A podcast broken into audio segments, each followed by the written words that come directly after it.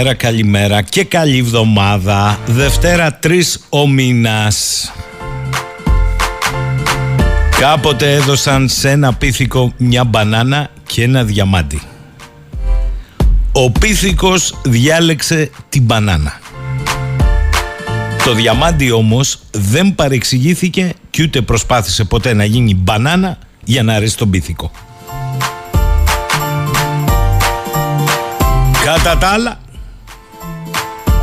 έκτη βραδιά που γίνεται το έλα να δεις στη Γαλλία, αλλά προσεκτόνωση και ηρεμία. Ε βέβαια, αφού κόπηκε το ίντερνετ και οι πληροφορίες ήταν ελεγχόμενες. Πώς τα έλεγε εδώ ο καλεσμένος την προηγούμενη εβδομάδα, πολλοί με πήρατε τηλέφωνο και είδατε την ταινία στο Netflix του Ρωμέν Γαβράς, γιος του Κώστα Γαβρά, με την ταινία Ατένα που γυρίστηκε πριν ξεσπάσουν τα επεισόδια στη Γαλλία και περιγράφεται εκεί ό,τι ακριβώς συμβαίνει τώρα. Στο μεταξύ στην Ελλάδα, πέρα από όλα τα άλλα, πάρα πολλοί δεν αντιλαμβάνονται πως αυτοί που είναι στο πόδι είναι Γάλλοι πολίτες και όχι μετανάστες. Για να μην πω ότι πολλοί εδώ δεν έχουμε ιδέα από την ιστορία της Γαλλίας, θα μου πείτε δεν έχουμε καν ιδέα από την ιστορία της Ελλάδας και νομίζουμε πως οι μόνοι μαύροι Γάλλοι ή οι μόνοι από το Μαγκρέπ Γάλλοι είναι αυτοί οι πλούσιοι ποδοσφαιριστές που θριαβεύουν με την εθνική ομάδα της Γαλλίας και κάνουν τα παχυλά συμβόλαια.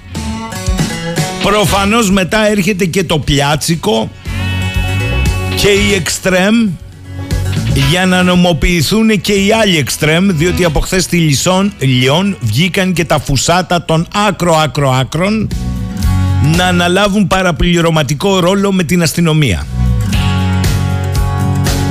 Και φυσικά πολλοί μου στείλατε τι λέει ο μεγάλος Πασκόλ Μπρικνέρ για την εξέγερση των νέων στη Γαλλία. Να έχετε υπόψη σας όμως ότι ο Μπρικνέρ δεν ζει στα προάστια των γαλλικών πόλεων που ζουν αυτοί οι νέοι που είναι στο πόδι. Ζει μες στη χλίδα.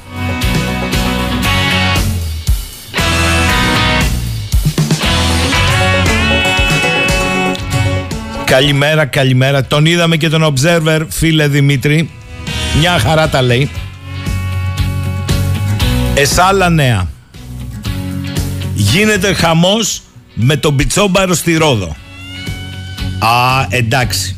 Αφού ο νέος δηλώνει ότι τα κάνει για τα tips και δεν έχει κανένα πρόβλημα ενώπιον της επιθεώρησης εργασίας παρόντος και του εργοδότου όλα πάνε καλά. Όχι, δεν θα σταθώ στις ε, κατασκευές εντός θάλασσας αν είναι νόμιμες παράν, παράνομες είναι, διότι άμα το βάλετε έτσι επηρεάζεται και η ΑΟΣ στη Ρόδο. Θέλω όμως να πω ότι παιδιά μην τρελαθούμε, εκτός αν τον έχετε κάψει τον εγκέφαλο, γιατί αν τον έχετε κάψει, θέλω να σας υπενθυμίσω ότι υπάρχει μια νομολογία του Γαλλικού Συμβουλίου της Επικρατείας για την άρνηση των εργαζομένων σε τσίρκα νάνων που αντιτάχθηκαν στη θεσμοθέτηση απαγορεύσεων που προσέβαλε την εργασιακή τους αξιοπρέπεια επειδή έχαναν τη δουλειά τους. Κατά συνέπεια το έργο το έχουμε ξαναδεί. Μην ψάχνεστε. Καλημέρα, καλημέρα. Καλημέρα Γιάννη στη Ρόδο. Ο Γιάννης λέει: Συνεχίζουμε να πιστεύουμε ότι το έγκλημα δεν έχει χρώμα. Πώ όλοι αυτοί είναι σαν και εμάς. Αλήθεια, βγήκε κανείς μου λε να πει διαδηλώστε ειρηνικά. Πώς γίνεται η πορεία να αποτελείται από λευκούς Γάλλους κατά συντριπτική πλειοψηφία; Θα σχολιάσει κανείς άραγε ποτέ ποια είναι η χώρα που έχει μηδέν τρομοκρατικές επιθέσεις και γιατί; Πόσο ακόμη για να παραδειχτείτε ότι ο επικισμός έγινε σκόπιμα για να διαλυθεί η Ευρώπη; Η μόνη που θα μπορούσε να προβάλλει αντίσταση στα σχέδια της νέας τάξης πραγμάτων. Πόσο ακόμη για να παραδεχτείτε ότι δεν μπορούμε να συνεπάρξουμε με αυτούς. Οπότε τους σκοτώνουμε. Εντάξει, καταλάβαμε. Λεωνίδας, καλημέρα, καλό μήνα. Τελικά λέει ο σύντροφος Τσίπρας θα γίνει εθνικός ήρωας. Αυτή η εντύπωση έχω με όλα αυτά που ακούω από την ημέρα παρέτησης. Θα γίνει Κουμουνδούρου Λεωφόρος Αλεξάνδρου Τσίπρα. Πάντως επιμένω, έβαλα και 100 ευρώ στίγμα με ένα φίλο ότι το νέο κόμμα με το οποίο θα επιστρέψει ο σύντροφος θα λέγεται Ξύριζα. Μάλιστα. Αντώνης, Γάλλοι πολίτες που ενσωματώθηκαν, Γιώργο, αν είναι πολίτες στη Γαλλία ενσωματώθηκαν ή δεν ενσωματώθηκαν, είναι δουλειά του κράτους. Μην μπερδεύεσαι.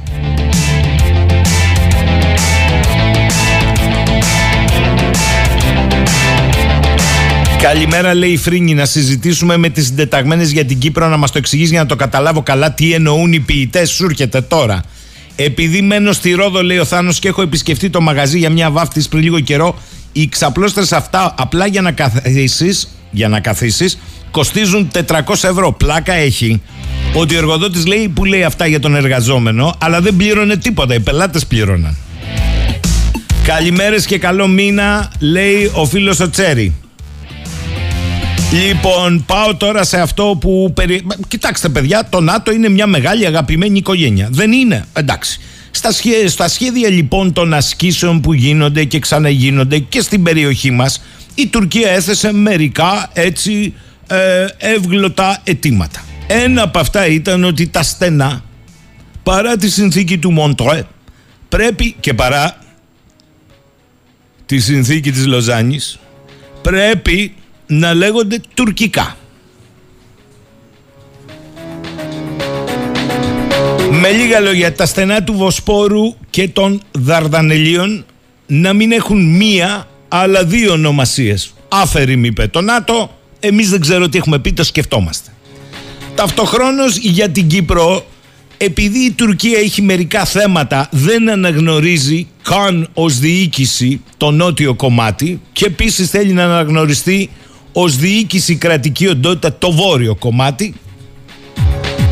Ε, είπανε στο ΝΑΤΟ την προτροπή Αμερικανών και Γερμανών να μην αναφέρεται καθόλου ως Κύπρος αλλά να περιγράφεται με συντεταγμένες στα γυμνάσια του ΝΑΤΟ στην Ανατολική Μεσόγειο. 25ος βόρεια δυτικά και έτσι. Πρόταση απαράδεκτη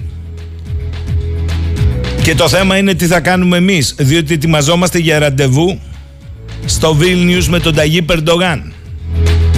Και εν πάση περιπτώσει οι σύμμαχοι μας έχουν βρει πολύ δεδομένους ρε παιδιά. Το θέμα είναι βαρύτερο από ό,τι φαντάζεστε. Διότι κάτι να τα πούμε τα στενά όπως θέλουν οι Τούρκοι, τουρκικά. Να μην λέμε την Κύπρο με το όνομά της στα σχέδια και στις ασκήσεις να τη λέμε συντεταγμένες. Ε, μετά εγώ δεν μπορώ να καταλάβω το απαραβίαστο της συνθήκης της Λοζάνης και του Μοντρέ διότι ουσιαστικά αν υποχωρήσει στο ΝΑΤΟ η Κυπριακή Δημοκρατία είναι ανύπαρκτη πλέον ως κρατική οντότητα κατά παράβαση και των αποφάσεων του Συμβουλίου Ασφαλείας του Οργανισμού Ηνωμένων Εθνών ή κάνω λάθος. Είναι πάρα πολλά λοιπόν αυτά που ανοίγουν τσούκου τσούκου και εμείς ασχολούμαστε με θερμοπληξίες και περί άλλων. Πώς θα ορκιστούν σήμερα, πού θα κάτσουν οι βουλευτές του ενός και του άλλου κόμματος χωροταξικά; Έσφιξε η ουρά του Γαϊδάρου. Λοιπόν, εμείς θα μείνουμε σε αυτό που είπε και η φίλη μου και πολύ γρήγορα θα έχουμε ένα πρώτο σχόλιο σήμερα καθώς θα αποπληθωρήσουμε σιγά σιγά τις εξελίξεις μες επόμενες μέρες από τον εκλεκτό πρέσβη επιτιμή, τον κύριο Δημήτρη Καραϊτίδη ο οποίος φαντάζομαι ότι θα μας τα αποκωδικοποιήσει πιο εύγλωτα, διότι ναι μεν είναι σχεδιασμοί νατοικοί και ασκήσεις νατοικές, αλλά θέλω να σας υπενθυμίσω όλων ότι η συζήτηση μεταξύ Ελλάδας και Τουρκίας, αυτοί που μας μπρόχνουν τα μεγάλα συνεταιράκια και σύμμαχοί μας, μία εκδοχή της είναι να γίνει εντός ΝΑΤΟ. Ιδού τα καλυμέντα. Καλημέρα κύριε Πρέσβη. Κύριε Πρέσβη, μας ακούτε; Οπ. Έπεσε η γραμμή. Ωραία. Λοιπόν, μας ακούτε τώρα κύριε Καραϊτίδη, Όχι. Λοιπόν, θα το φτιάξουμε αυτό. Μη, μη βιάζεστε. Μου στέλνετε εδώ, μη περιμένετε, παιδιά. Περιμένετε να ακούσουμε τι θα πει πρώτα ο πρέσβης και μετά. Ε, ο φίλος ο Βαγγέλης λέει: Θυμάμαι πριν από μερικά χρόνια που Γάλλοι στρατηγοί επιστολή τους σε γαλλική εφημερίδα. Πράγματι. Προειδοποιούσαν για τις καταστάσεις που ζει σήμερα η Γαλλία, αλλά τους βάφτισαν ακροδεξιούς. Α ελπίσουμε ότι δεν θα υπάρξουν άλλοι νεκροί και ότι το γαλλικό πολιτικό σύστημα θα κοιτάξει το φαινόμενο της μετανάστευσης κατάματα χωρίς ιδεολειψίες. Ο Κώστας Άλλος λέει να σημειωθεί ότι η Γαλλία έχει πέντε υπεράκτιες επαρχίες, πέντε εξωχώριες συλλογικότητες, έχει βαθύ και αμαρτωλό απικιακό παρελθόν. Ο Σάκης λέει εδώ το πυροσκή το λέμε Χάρμπουργκερ με λουκάνικο επειδή είναι ρώσικη λέξη, αλλά οι δυτικοί μανατζαρέοι μια χαρά κάνουν μεταγραφές με ρωσικές ομάδες. Η Τουρκία βάζει πανίσχυρους πυρηνικούς αντιδραστήρες ενέργειας ρωσικούς. Η Γαλλία έπεσε στα 4 για να μπει στα BRICS και εμείς πληρώνουμε το ρεύμα δίνοντας τα νεφρά μας. Τι γίνεται, λέει εδώ;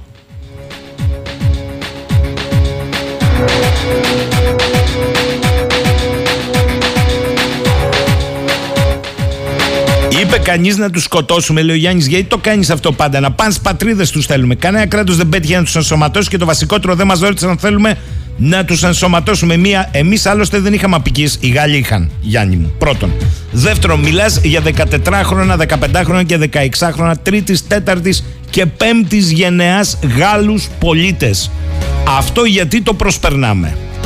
Καλός ή κακός είναι Γάλλοι πολίτες. Γιατί το προσπερνάμε; Δεν βολεύει, ε, στο αφήγημα.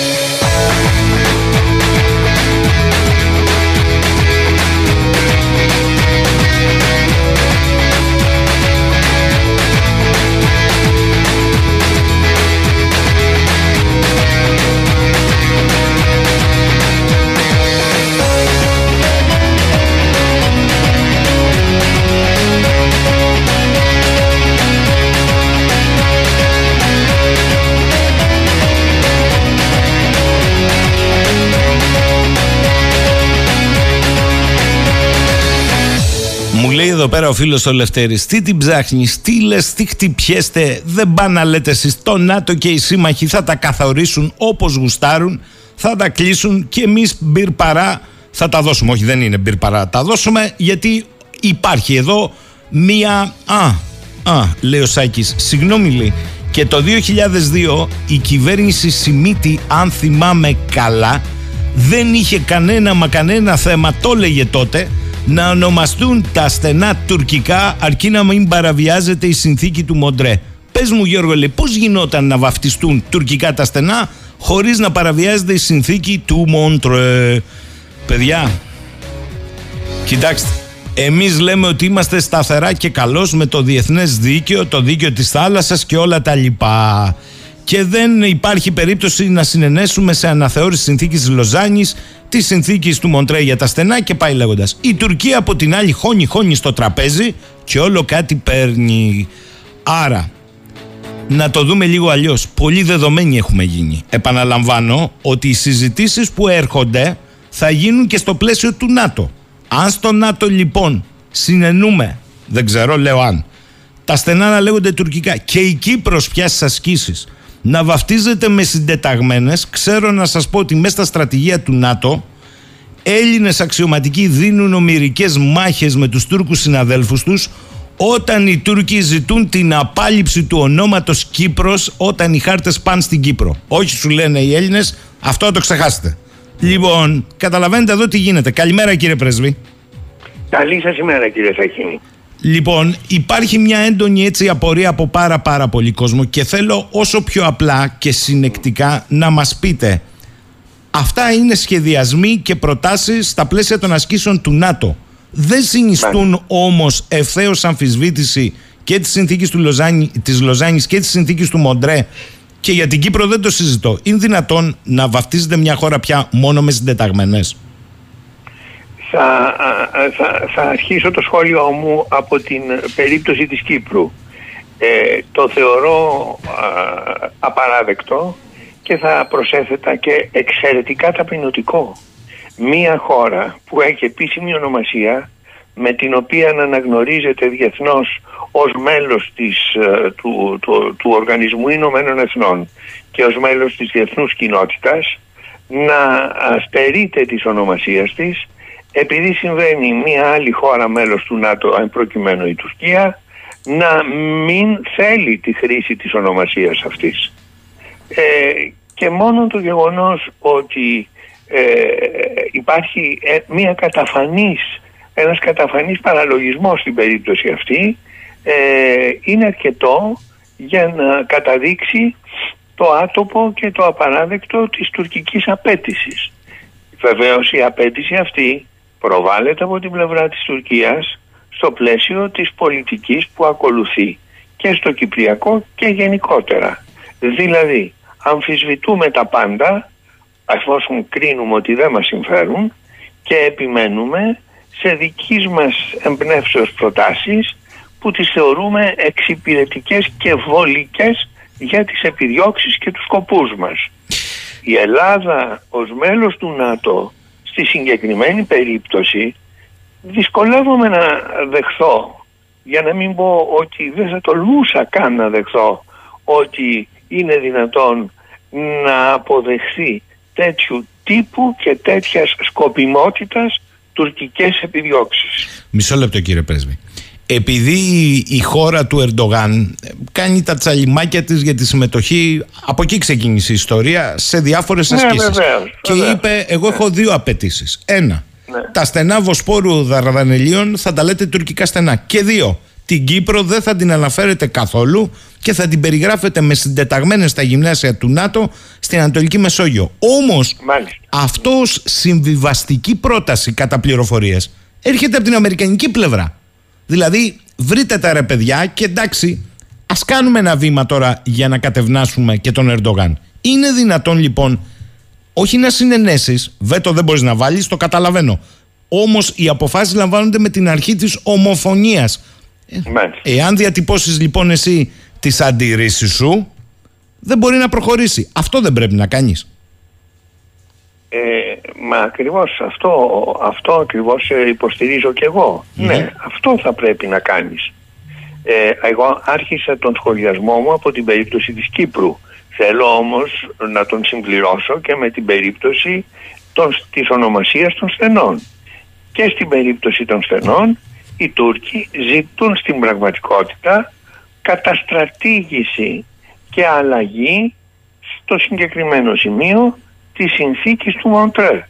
Η συνθήκη του Μοντρέ, στη συνθήκη του Μοντρέ αναφέρεται ρητός ότι για τα στενά χρησιμοποιείται ότι ο όρος στενά αντιστοιχεί στα στενά των Δαρδανελίων στα στενά ε, ε, και γενικώ στην περιοχή αυτή των Τη στενών. θάλασσα του Μαρμαρά, το Βόσπορο. Straits είναι έτσι. Στο Βόσπορο ακριβώς και τη Μάλιστα. θάλασσα του Μαρμαρά. Straits, Οι έτσι Τούρκοι περιγρα- δέχονται τη θάλασσα του Μαρμαρά, Ναι. δεν δέχονται όμως τις δύο άλλες ονομασίες τις οποίες απαιτούν να δεχθεί η συμμαχία για τα σχέδιά της να τις ονομάσει τουρκικά στενά. Μάλιστα. Έχουμε και εδώ μια χαρακτηριστική περίπτωση τουρκικής επιμονής στην αλλαγή σταδιακή, δια της διολυστήσεως ε, μεταβολή στην αλλαγή ε, συγκεκριμένων ρυθμίσεων, ονομασιών και όρων καθοριστικής σημασίας συμβάσεων όπως είναι η σύμβαση του Μοντρέ ή όπως είναι η σύμβαση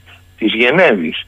Όπως τη σύμβαση της Γενέβης οι Τούρκοι δυσφορούν και θεωρούν ότι κακώς έχει γίνει αυτή η χάραξη συνόρων με την Ελλάδα και την αμφισβητούν εμπράκτος και θέλουν να την επιβάλλουν και να την αντικαταστήσουν μάλιστα και είναι λίγο γελίο αυτό με τον όρο ε, όχι να την αντικαταστήσουν να, την, να δεχθούν την μετονομασία της στο πλαίσιο του δόγματος της τουρκικής καρδιάς. Θυμάστε αυτό το δόγμα της τουρκικής καρδιάς που έλεγε ο Ερδογάν ότι περιλαμβάνει όλες τις περιοχές για τις οποίες η τουρκική καρδιά σκυρτά από ενδιαφέρον διότι κατοικούνται από ομογενείς Τούρκους. Λοιπόν, ε, έχουμε μια συνεχή, συστηματική, μεθοδική, πρακτική καταστρατήγησης, αλλίωσης, μεταβολής διεθνών συνθήκων που φύγουν, βεβαίως φύγουν τα συμφέροντά μας. Μπορεί κάποιος αφελώς να παρατηρήσει ή μη επαρκώς γνωρίζοντα πράγματα να σημειώσει. Μα καλά βρε παιδιά τώρα για το θέμα της ονομασίας των στενών θα δημιουργήσουμε ζητήματα. Βεβαίως και θα δημιουργήσουμε ζητήματα διότι από τα μικρά αρχίζουν οι μεταβολές και οι υπονομεύσεις και προχωρούν εν συνεχεία οι Τούρκοι σε ε, ε, ισχυρότερες και συγκεκριμένες απαιτήσεις που είναι εις βάρος των δικών μας συμφερόντων. Άρα... Και στην μία λοιπόν περίπτωση της αλλαγής ονομασίας των στενών και στην άλλη περίπτωση που είναι ακόμα βαρύτερη της, εξά... της απάλληψης, της κατάργησης αυθαίρετα της ονομασίας ενός κράτους και ποιου κράτους της Κύπρου για το οποίο εμείς έχουμε προφανή και ζωτική σημασία συμφέροντα και ευαισθησία ε, η Τουρκία εξακολουθεί να κινείται με τη γνωστή της μεθοδολογία. Άρα κύριε Πρέσβη, ε, λέτε ότι αν αρχίσουμε από την αποδοχή της αλλαγής στα στενά, πως και το Straits Αυτό περιγράφεται. Σε Turkish Straits ναι, ναι, ναι, ναι, ξεκινάει το ξύλωμα και τη συνθήκη της Λοζάνης και του Μοντρέ και από την άλλη υπάρχει και ένα άλλο θέμα. Η Κυπριακή Δημοκρατία που κατά το σχεδιασμό της πρότασης αμερικανικής φυσικά με τις ευλογίες της Τουρκίας εμφανίζεται ανύπαρκτη ως κρατική οντότητα και γίνεται ε, συντεταγμένες; Δεν παραβιάζονται αποφάσεις του Συμβουλίου Ασφαλείας του ΟΗΕ έτσι που και οι Αμερικανοί τις έχουν δεχτεί; Ασφαλώς παραβιάζουν. Μα είναι προφανές ότι και κατάδειλο ότι η, η, η κατάργηση της ονομασίας μιας χώρας είναι κάτι το παράλογο. Και όπως σας είπα και στην αρχή είναι και θα σας έλεγα εξευτελιστικό. Δεν δέχομαι να αναφέρω μια χώρα με το διεθνώς και νόμιμα αναγνωρισμένο όνομά της διότι φύγεται η Τουρκία και προτείνω απλώς να προσδιορίζεται η χώρα αυτή με γεωγραφικές συντεταγμένες. Μα είναι, είναι παράλογο. Εάν αυτό γίνει δεκτό εκεί, κάποια στιγμή η Τουρκία, δεν έχω την παραμικρή περί αυτού αμφιβολία, θα θελήσει να χρησιμοποιήσει, να το χρησιμοποιήσει αυτό ως ένα προηγούμενο και να ζητήσει την επαναληψή του σε κάποιο άλλο θέμα όπου αυτή η τακτική θα την εξυπηρετεί. Κύριε... Σε λίγο θα μας πει, μα και τα νησιά, τα ανατολικά νησιά του Αιγαίου, που εγώ αμφισβητώ αυθαίρετα έστω, την νομιμότητά τους, εάν δεν ε, παροπλιστούν πλήρως, ε, δεν θέλω πια να τα ονομάζετε με την ονομασία τους, θέλω να τα ονομάζετε με τις συντεταγμένες τους. Δεν θα λέμε δηλαδή Ρόδο, δεν θα λέμε ε, ε, Μύτη Λίνη και τα λοιπά, δεν θα λέμε κανένα, καμία ονομασία από τα 12, διότι η Τουρκία θα ενοχλείται. Κύριε Πρέσβη... Αυτή την τακτική ακολουθεί και αυτή πρέπει αμέσως μόλις εμφανίζεται να την καταγγέλουμε και να μην την δεχόμαστε. Άρα τι περιθώρια έχεις εντός του ΝΑΤΟ να πράξεις ως ελληνική αντιπροσωπεία, ως ελληνική κυβέρνηση; Ε, από ό,τι διαβάζω η ελληνική κυβέρνηση έχει, έχει προβάλει αντιρρήσεις σε αυτό το θέμα. Τα, τι περιθώρια έχει θα το εκτιμήσει η κυβέρνηση που γνωρίζει όλα τα δεδομένα. Αλλά και αν ακόμα οι ισορροπίες δεν είναι πολύ θετικές, οφείλει με τον ή, δεν είναι δυσμενής, οφείλει με την μεγαλύτερη δυνατή έμφαση να τονίσει τη διαφωνία της και να αρνηθεί την εκ μέρους της ε, χρήση ενός τέτοιου πονηρού όρου τον οποίο προτείνει η Τουρκία με την βοήθεια δυστυχώς της Αμερικής. Και κάτι τελευταίο κύριε Πρέσβη. Άρα υπό το βάρος και αυτών των εξελίξεων τι περιθώρια ε, να διαβείς ένα μονοπάτι όπως είπε ο Πρωθυπουργός συνεννόησης έχεις με τον Ερντογάν στο Βίλνιους. Αλήθεια αναρωτιέμαι. Δηλαδή θα συμβαίνουν αυτά και την ίδια ώρα εμείς θα αναζητούμε μονοπάτι συνεννόησης. Ναι, ε, μονοπάτι επαφής. Ε, δεν, δεν θυμάμαι ποιον όρο χρησιμοποίησε ο Πρωθυπουργός. Ε, μόνο μονοπάτι επαφής μπορούμε να, να αναζητήσουμε. Η συνεννόηση είναι ένας όρος ευρύτερος που επιδέχεται και ποικίλες ερμηνείες. Μπορεί οι Τούρκοι με τον όρο συνεννόηση να εννοούν και συμφωνίες επί θεμάτων ουσίας και με απόψεις που η δική μας πλευρά δεν αποδέχεται και ορθώς δεν αποδέχεται και τις χαρακτηρίζει μάλιστα ως απαράδεκτες. Ε, ε, αυτή είναι η δυσκολία των σχέσεων που έχουμε η με δήλωση, κύριε Πρέσβη, να έχουμε. Κύριε Πρέσβη, συγγνώμη που σας διακόπτω. Η δήλωση είναι του Έλληνα Πρωθυπουργού ευκαιρία να χαράξουμε μονοπάτι επαναπροσέγγισης. Ε, Πώς θα κάνει. Ε, Πώς να κάνεις επαναπροσέγγιση όταν σου λέει τουρκικά τα στενά, την Κύπρο δεν θα τη λες με το όνομά της συντεταγμένες και έχω και όλη την άλλη την ατζέντα να συζητήσουμε. Ε, σε ναι. ποια βάση να κάνεις προσέγγιση; Ε, στη βάση της προσωπικής ε, επικοινωνίας.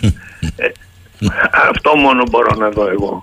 Εάν όσοι χρησιμοποιούν τον όρο επαναπροσέγγιση εννοούν κάτι διαφορετικό, νομίζω ότι θα πρέπει να μας το προσδιορίσουν για να το κατανοήσουμε και εμείς διότι μέσα σε ένα τέτοιο πλαίσιο αυτής της ε, τακτικής που ακολουθεί η Τουρκία και με επιμονή εκ μέρους της στην ε, προβολή θέσεων που πάντα βρίσκονται, έρχονται σε σύγκρουση με συγκεκριμένα ελληνικά συμφέροντα και το γνωρίζει αυτό η Τουρκία Λοιπόν, αυτή η, η, η, η, τακτική μπορεί να μας παγιδεύσει ή να μας οδηγήσει σε ένα λαβύρινθο εμπλοκών που θα πρέπει ευθύς εξ αρχής να αποφύγουμε. Θέλω να κλείσουμε ε, ρωτώντας σας. Έχω βέβαια αρκετά ερωτήματα εδώ. Μου λέει ο Νίκος από το Λονδίνο. Η Τουρκία S400 πυρηνικό εργοστάσιο με κατασκευή από τη Ρωσία, το οποίο θα έχει και στρατιωτικό ραντάρ. Προβλήματα στην είσοδο της Σουηδίας στο ΝΑΤΟ. Τώρα αυτό, εμείς ένα ευγενικό χτύπημα στην πλάτη από τους συμμάχους μας. Μήπως δεν ξέρουμε κάτι. Και την ίδια ώρα που ο κόσμος αγωνιά, κύριε Πρέσβη, στο εσωτερικό, έχοντες δημόσιο λόγο, λένε αυτό που είπατε πριν από λίγο. Εντάξει, ρε παιδιά, και τι έγιναν τα στενά ονομαστούν τουρκικά; Και τι έγιναν την Κύπρο την πούμε συντεταγμένες. Γι' αυτό θα φτάσουμε ακόμη και σε πόλεμο; Λοιπόν, ξέρετε, με αυτή τη λογική είναι εύλογη η απορία που διατυπώνει όπως αντιλαμβάνουμε είναι δική σας απορία ή κάποιου ακροατή του Ακροατές, ακροατές, ακροατές μου. Πολύ καλά. Ναι, ναι. ναι, ναι. Είναι, είναι λογική η απορία του ακροατού. Διότι αν αρχίσουμε αυτήν την τακτική, ξέρετε, της ε, υποβάθμισης ε, ε, λόγω καλής διαθέσεως ε, της ε, α, β, γ, δ τουρκικής χειρονομίας που είναι καταφανώς ε, υπονομευτική των δικών μας συμφερόντων τότε συμπράττουμε ακουσίως σε ένα κλίμα σε ένα κλίμα δυσμενές που μας φέρνει σε, σε θέση σε θέση ε, θυγόμενου από την τουρκική πλευρά θυγόμενου ο οποίος όμως λόγω καλής πίστεως και καλής διαθέσεως και καλών αισθημάτων ε, δεν θέλει για να μην διαταράξει την το αρμονικό συμμαχικό κλίμα να προχωρήσει σε ρητή και θαραλέα καταγγελία των τουρκικών ενεργειών προς προστασία των δικών μας συμφερόντων. Μου λέει κάποιος εδώ, τι συζητάτε για τα τουρκικά στενά που θέλουν οι Τούρκοι, τα στενά; Εδώ υπάρχει λέει Τουρκετζίαν, το ξέρει πια ο Λεοφίλιος και εμείς ακόμη ψαχνόμαστε με νομικά γραφεία. Τι να πω. Ξέρετε, αυτό είναι χαρακτηριστικό. Αρχίζουμε λοιπόν, βλέπετε, γιατί θεωρώ ότι πρέπει την κέρια στιγμή και εν πάση περιπτώσει έστω και αν δεν το κάνουμε αυτό εγκαίρως πάντως να το κάνουμε κάποια στιγμή να καταγγέλουμε, να αποτρέπουμε εφόσον μπορούμε. Και εφόσον δεν μπορούμε να αποτρέπουμε, να καθιστούμε σαφές με τον πιο κατηγορηματικό τρόπο ότι συγκεκριμένες μεθοδεύσεις που είναι αντίθετες καταφανώς με τις ε, δικές μας εθνικές επιδιώξεις δεν, δεν είμαστε διατεθειμένοι να δεχθούμε γιατί αλλιώς οδηγούμεθα σε αυτό το φαινόμενο που προανέφερα της σταδιακής ανεπαίσθητης διολίσθησης σε, σε εδάφη, σε περιοχές, σε θέσεις, σε κλίμα που είναι πιο ευνοϊκό για την τουρκική πλευρά και πιο δυσμενές για μας. Αυτή τη διολίσθηση πρέπει να την αποφεύγουμε διότι τα δεινά μιας τέτοιας γραμμής τα έχουμε δει με τρόπο πολύ σαφή για να αναφερθώ και στην Κύπρο στην πορεία των ενδοκυπριακών συνομιλιών. Κάθε φορά που ο συμμαχικός παράγων πιεστικά ή φιλικά έστω αλλά πάντως με επιμονή. Έλεγε στην Κυπριακή ηγεσία ε, κάντε μια μικρή παραχώρηση και θα σας ανταμείψουμε με κάποιες αντίστοιχες παραχωρήσεις από την Κυπριακή πλευρά από την τουρκική πλευρά. Κάθε φορά που συνέβαινε αυτό κατεγράφεται η Κυπριακή παραχώρηση αλλά δεν άλλαζε η τουρκική γραμμή και σε κάθε νέο κύκλο συνομιλιών οι υποχωρήσεις στον προηγούμενο κύκλο θεωρούνται ως δεδομένες και φτάσαμε έτσι σταδιακά να έχουμε ε, μία εποφελή κατάσταση για την τουρκοκυπριακή πλευρά που εμπολής, όχι πλήρως, αλλά εμπολής οφειλόταν στην καλή την πίστη υποχωρήσεις σταδιακές της ε, ελληνοκυπριακής ε, συμπεριφοράς. Δημήτρης Καραϊτίδης, τον ευχαριστώ που μας βοήθησε πολύ γρήγορα να αποκωδικοποιήσουμε μερικά βασικά από αυτές τις εξελίξεις που δεν ακούγονται ευχάριστα. Καλημέρα κύριε Πρέσβη, να είστε καλά. Ευχαριστώ, καλημέρα σας κύριε Σακίνη. Σαφέστατος νομίζω και όποιος κατάλαβε, κατάλαβε. Είδα εδώ και τα ερωτήματα απαντήθηκαν. Πάμε γρήγορα σε διάλειμμα. 10 και 42. Πάμε στη Γαλλία και πάμε με τη βοήθεια του καθηγητή φιλοσοφίας τέχνης και κάποτε ε, για χρόνια συντάκτης της Λιμπερασιών, τον εκλεκτό κύριο Δημοσθένη Δαβέτα. Καλημέρα κύριε Δαβέτα. Καλημέρα κύριε Σαχίνη, καλημέρα στους ακροατές μας. Λοιπόν, τι ακριβώς κατά τη γνώμη σας βιώνουμε πλέον στη Γαλλία, διότι ένα επίπεδο μετά τη δολοφονία του ανηλικού ήταν τα οργισμένα νιάτα, κατά τεκμήριο Γάλλοι πολίτες διαφόρων καταγωγών, δεύτερης, τρίτης και τέταρτης γενιάς. Αυτό είναι το πρόδειλο. Αυτοί μετέχουν στα επεισόδια. Από ένα σημείο και ύστερα η κατάσταση μεταβάλλεται και σε πλιάτσικο από τη μια και σε απόψεις ακραίων Ισλαμιστών από την άλλη και σε απόψεις ταγμάτων ακραίων ακροδεξιών που αναλαμβάνουν παραπληρωματικό ρόλο της αστυνομίας και γενικά μια κατάσταση που χάνει η μάνα το παιδί και το παιδί τη μάνα; Ε, αν, αν θυμόσαστε καλά από τις προηγούμενες συζητήσεις μας, επανειλημμένα σας είχα μιλήσει για αυτό το φοβερό χάσμα που υπάρχει στις δύο κοινωνίες. Ε, υπάρχουν δύο κοινωνίες οι οποίες λειτουργούν. Η μία η κεντρική κοινωνία, η αυτή πολιτική και μία άλλη η παρακοινωνία η οποία αναπτύσσεται τα τελευταία χρόνια και λόγω της παγκοσμιοποίησης και λόγω της ανεξέλεγκτης μετανάστευσης και λόγω της κακής οικονομικής συμπεριφοράς της άρχουσας τάξης προς ε, νεολαία και προς αυτούς οι οποίοι βρίσκονται στο περιθώριο της ζωής με αποτέλεσμα να έχουμε αυτές τις δύο κοινωνίες. Τώρα, είπατε πάρα πολύ σωστά το εξής χαρακτηριστικό. Αυτοί που συμμετέχουν στα επεισόδια είναι τρία, τρεις βασικοί πυλώνες. Ο πρώτος πυλώνας είναι το Ισλαμικό στοιχείο και το κύριο στοιχείο. Δεν το μετατρέπουν αυτοί. Αυτοί ίσως το προκαλούν σε πολλά σημεία. Τι εννοώ; Εννοώ ότι έχουν δημιουργήσει στεγανές ζώνες στις οποίες δεν μπορεί να μπει κανείς εκεί και μάλιστα όσοι πάνε εκεί, έγραφε και η πρώην εφημερίδα, η Liberation, στην οποία ε, αναφερθήκατε που εγώ συνεργάστηκα χρόνια, έλεγε ότι κάποιος τους έλεγε: Εδώ δεν θα πλησιάσετε. Βουζέτ σενού σημαίνει στα γαλλικά, είστε στα μέρη μας, στον τόπο μας. Άρα εμείς τον ελέγχουμε αυτόν τον τόπο. Αυτή είναι η μία πλευρά. Η άλλη πλευρά είναι οι πλιαξικολόγοι και οι ναρκωμανείς οι οποίοι δεν είναι μεγάλη πλειοψηφία, αλλά είναι πάρα πολύ δυνατοί στη δράση. Αυτοί οι οποίοι κάνουν πλιάτσικο και είναι οι λεγόμενοι dealer μαζί με αυτούς, αυτοί που δηλαδή μου λένε δίνουν ναρκωτικά κτλ., συμμετέχουν ενεργά στα επεισόδια και στο πλιάτσικο. Και τρίτον, είναι η αντίδραση μιας ομάδας, ας το πούμε, ανθρώπων ε, παραδοσιακά δεξιών ή, αν θέλετε παρακρατικών, πέστε το όπω θέλετε, οι οποίοι προσπαθούν να αντιδράσουν και να έχουν συμμετοχή σε αυτό τον πόλεμο κοινοτήτων ο οποίος αρχίζει, είχε αναγγελθεί εδώ και καιρό και αρχίζει τώρα να γίνεται πραγματικότητα. Η Γαλλία είναι χωρισμένη σε ζώνες πέρα από το μεγάλο κεντρικό κράτος και το, το λεγόμενο περιφερειακό κράτος γύρω γύρω τώρα έχουμε και εσωτερικές ζώνες ελέγχου. Αυτή είναι ας το πούμε η τάδε ζώνη, αυτή είναι η τάδε ζώνη όταν στην ελέγχει ο ΑΒ κτλ. Όμως, επαναλαμβάνω, στην ουσία βρισκόμαστε απέναντι σε ένα ουσιαστικό πρόβλημα το οποίο βασανίζει πλέον τη Γαλλία και το οποίο ενώ δεν ήταν το κυρίαρχο τώρα γίνει κυρίαρχο το οποίο είναι το λεγόμενο ταυτοτικό πρόβλημα. Μισό λεπτό. Μισό λεπτό ναι. κύριε Δαβέτα. Αν θυμάμαι καλά πριν καμιά εικοσαριά χρόνια υπήρχε ένα βιβλίο best seller στη Γαλλία, οικονομική φρίκη ε, της Vivian Forester. Αυτή έλεγε ναι. εκεί, έλεγε ότι καλό είναι να κατανοήσουμε και να αγαπήσουμε, προσέξτε, τους νέους τους νέους και ιδίως τους νέους των προαστίων διότι η κοινωνία είναι αναχρονιστική όχι τα παιδιά μας η κοινωνία είναι τυφλή για την ίδια της την ιστορία οργανώνεται χωρίς αυτή και την εξαφανίζει όμως τα παιδιά μας βρίσκονται στην αιχμή της ιστορίας.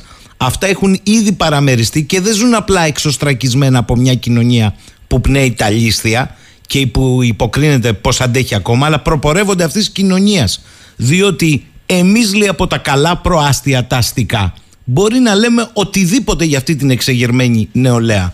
Ξέρουμε όμως πώς ζει στην πραγματικότητά της. Πολύ σωστή αυτή η παρατήρηση με μία μικρή υποσημείωση. Εάν κρίνουμε τα γεγονότα μόνο με αυτό το κοινωνιολογικό κριτήριο το οποίο βάζει το βιβλίο και σωστά το μεταφέρετε εσείς, τότε έχουμε μία δυτική ορθή λογική. Έναν ορθολογισμό δυτικό, ο οποίος εξηγεί τα γεγονότα με βάση τον αδύναμο και τον πιο δυναμό. Ναι. Δυνατό. Στην προκειμένη περίπτωση όμως η έναρξη, κύριε Δαβέτα μου, είναι η εμψυχρό δολοφονία ενός 17χρονου. Ναι, είναι η ψυχοδολοφονία. Ε, υπάρχει βέβαια το εξής, προσέξτε. Υπάρχει ο νόμος, για να μιλήσουμε λίγο τυπικά τώρα, όχι μόνο ουσιαστικά. Ουσιαστικά, ναι, είναι η ψυχοδολοφονία. Αλλά τυπικά υπάρχει ο νόμος Ολάντ, ο οποίος τι λέει, ότι ο αστυνομικός έχει το δικαίωμα να αντιδράσει, έχει μια ελευθερία δράσεων όταν υπάρχει παραβατική συμπεριφορά. Αυτό δεν δικαιολογεί βέβαια τη δολοφονία του νεαρού. Όμως θέλω να σας δείξω και το πρόβλημα στο οποίο βρίσκονται οι αστυνομικοί αλλά και η όλη κοινωνία, διότι έχουμε δύο νομοθεσίες. Η μία αφορά τους αστυνομικούς, ψηφισμένη το 17, από τον Ολάντ, και η άλλη αφορά γενικά τους πολίτες. Υπάρχει ένα είδος ιδιώνυμο για τους αστυνομικούς. Τώρα αυτό το μπέρδεμα που υπάρχει δημιουργεί ένα ακόμη μεγαλύτερο χάος που το εκμεταλλεύεται ο Α και ο Β. Μάλιστα. Αλλά θα επανέλθω στην ερώτησή σας πριν. Μόνο με μια μικρή υποσημείωση. Εάν τα πράγματα ήταν μόνο κοινωνιολογικά, με βάση το κοινωνικό δίκαιο, τότε θα υπήρχε και λύση. Εδώ υπάρχει το παραπάνω στοιχείο, το θρησκευτικό στοιχείο. Το ταυτοτικό που λέτε. Λέει, ναι, λέει ο Ισλαμικός φανατισμός. Λέει εδώ ο Νικόλας. Ακούστε, ακούστε. Ναι, ναι, ακούστε για να απαντάτε και συνολικά. Λέτε το Ισλαμικό. Αν και πώς συνδέονται λοιπόν, λέει ο φίλος ο Νικόλας, κύριε Δαβέτα μου, τα τρία ρεύματα αντίδραση στη Γαλλία. Αυτό που είδαμε με, παλιότερα με τα κίτρινα γυλαίκα, το συνταξιοδοτικό και εκείνο που βλέπουμε τώρα. Διότι αν δεν συνδέονται, τότε ο εθνοτικός πόλεμος, στον οποίο αναφέρονται κάποιοι, ενδεχομένως να έχει και βάση. Ή μήπως μοχλεύεται σκοπίμως να εμφανίζεται ως εθνοτικός πόλεμος για να τρίβει τα χέρια το σύστημα. Ακόμη ως τάξει να τους δούμε, υπάρχει μια πολλών ταχυτήτων γαλλική κοινωνία που κάθε άλλο παρά ενωμένη είναι και άρα μπορούμε να μιλάμε και για εμφύλιο υπό κάποια έννοια. Στην πραγματικότητα όμως το κράτος θα έπρεπε να αποτελεί το μόνο εχθρό για όλες αυτές τις ομάδες. Αυτό ισχύει. Η πρόταση αυτή έχει βάση. Δεν είναι, δεν είναι απόλυτα, απόλυτα, δεν είναι μόνος αυτή η βάση. Έχει βάση. Συναντιόνται αυτές οι τρεις διαφορετικές τάσεις, συναντιόνται σε ένα κοινό μέτωπο. Απέναντί τους είναι το μίσος για το κράτος. Αλλά ταυτόχρονα αυτό το μίσος για το κράτος εμπεριέχει το μίσος για τη δημοκρατία και το μίσος για την λεγόμενη ταυτότητα. Αυτοί οι οποίοι είναι στο περιθώριο, υποκινούμενοι, όπως σωστά λέχτηκε, από διάφορους φανατικούς κύκλους, οι οποίοι θέλουν την διάλυση της Γαλλίας και μέσω αυτή της Ευρώπης οδηγούνται σε μια μετοπική ρήξη με το θεσμικό στοιχείο το οποίο μπορεί να εκφράζει καλός ή κακός στο κράτος. Αυτή η ρήξη με τους θεσμούς είναι και υποκινούμενη αλλά και πραγματική.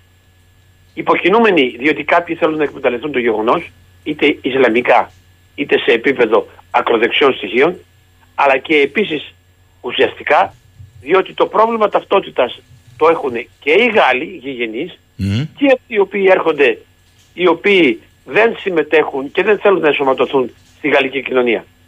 Άρα υπάρχει ένα πρόβλημα ενσωμάτωσης, υπάρχει ένα πρόβλημα ταυτότητας, το οποίο δεν το ακούγαμε πριν τα κίτρινα γυλαίκα, επειδή αναφέρθηκε πολύ σωστά και ξέρετε ότι τα υποστήριζα και τα υποστηρίζουν τα κίτρινα γυλαίκα, δεν αναφερόταν το πρόβλημα ταυτότητας τότε, ήταν μόνο τα οικονομικά ζητήματα. Τώρα μπαίνει πρώτο, αν δείτε τι αναλύσεις, το πρόβλημα της ταυτότητας. Δηλαδή, του ποιος είμαι εγώ, ποιος είσαι εσύ.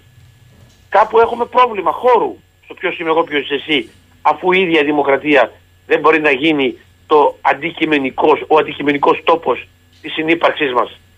Και εκεί μπορεί να οδηγηθεί σε εμφύλιο.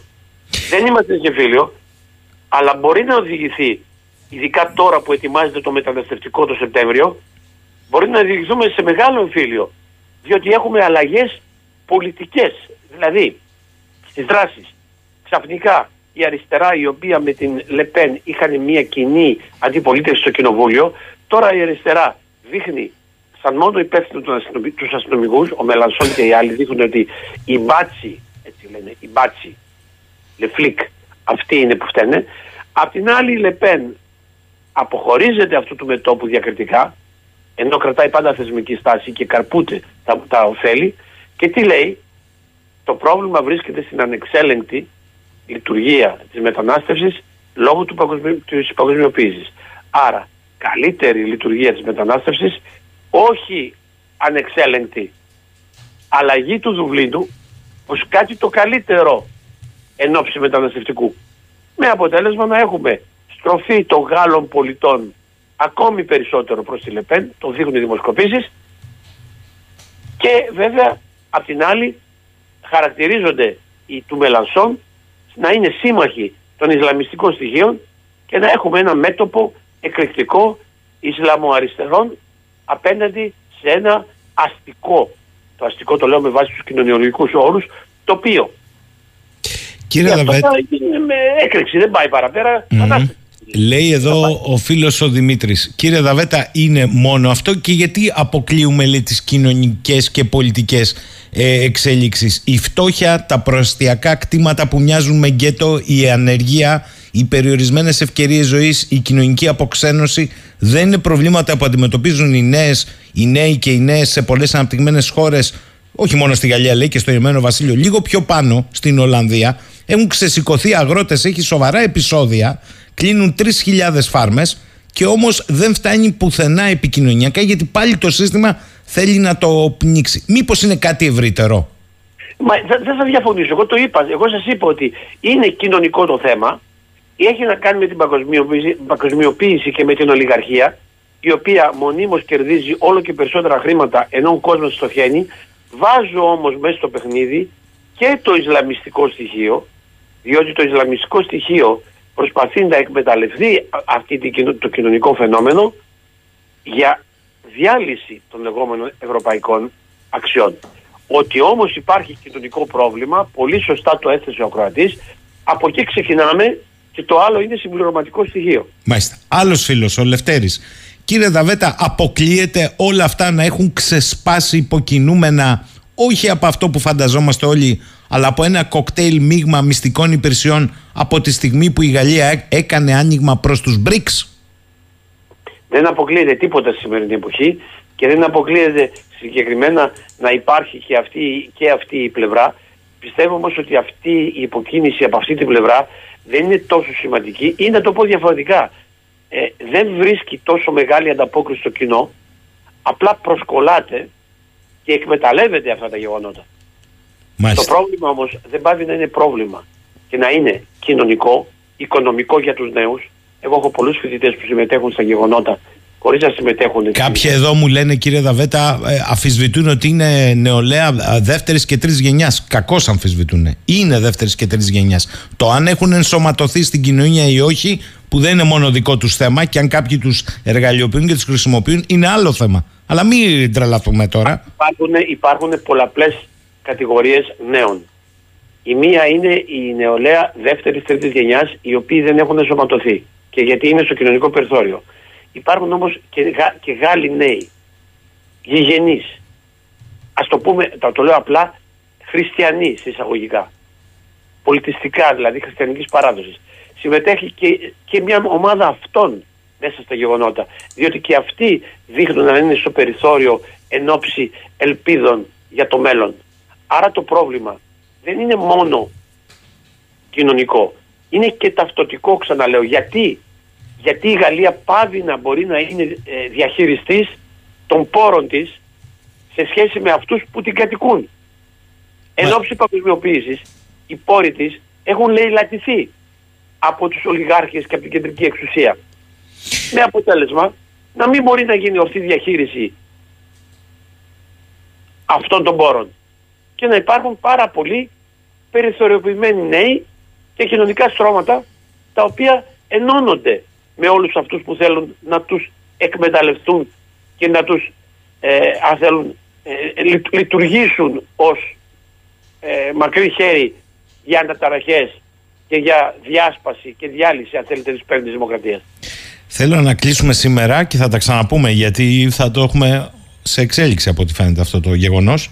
Θα σταματήσει και μάλιστα εν ώψη, εν ώψη μεταναστευτικού το οποίο προετοιμάζεται ε, οι τάσεις είναι τόσο ξανά οι δύο, οι δύο μεγάλες τάσεις αυτές που σας ανέφερα είναι πάλι ε, στον πόλεμο διότι γίνεται συζητήσεις για το μεταναστευτικό. Συζητήσεις δηλαδή ο Μακρόν καλεί τον Α, τον Β, τι θα κάνουμε, τι θα αλλάξουμε, τι μπορούμε κτλ. Και οι δύο τάσεις αυτές βρίσκονται πάλι στην πρώτη γραμμή. Θέλω λοιπόν να κλείσουμε με ένα ερώτημα ενός φίλου εδώ.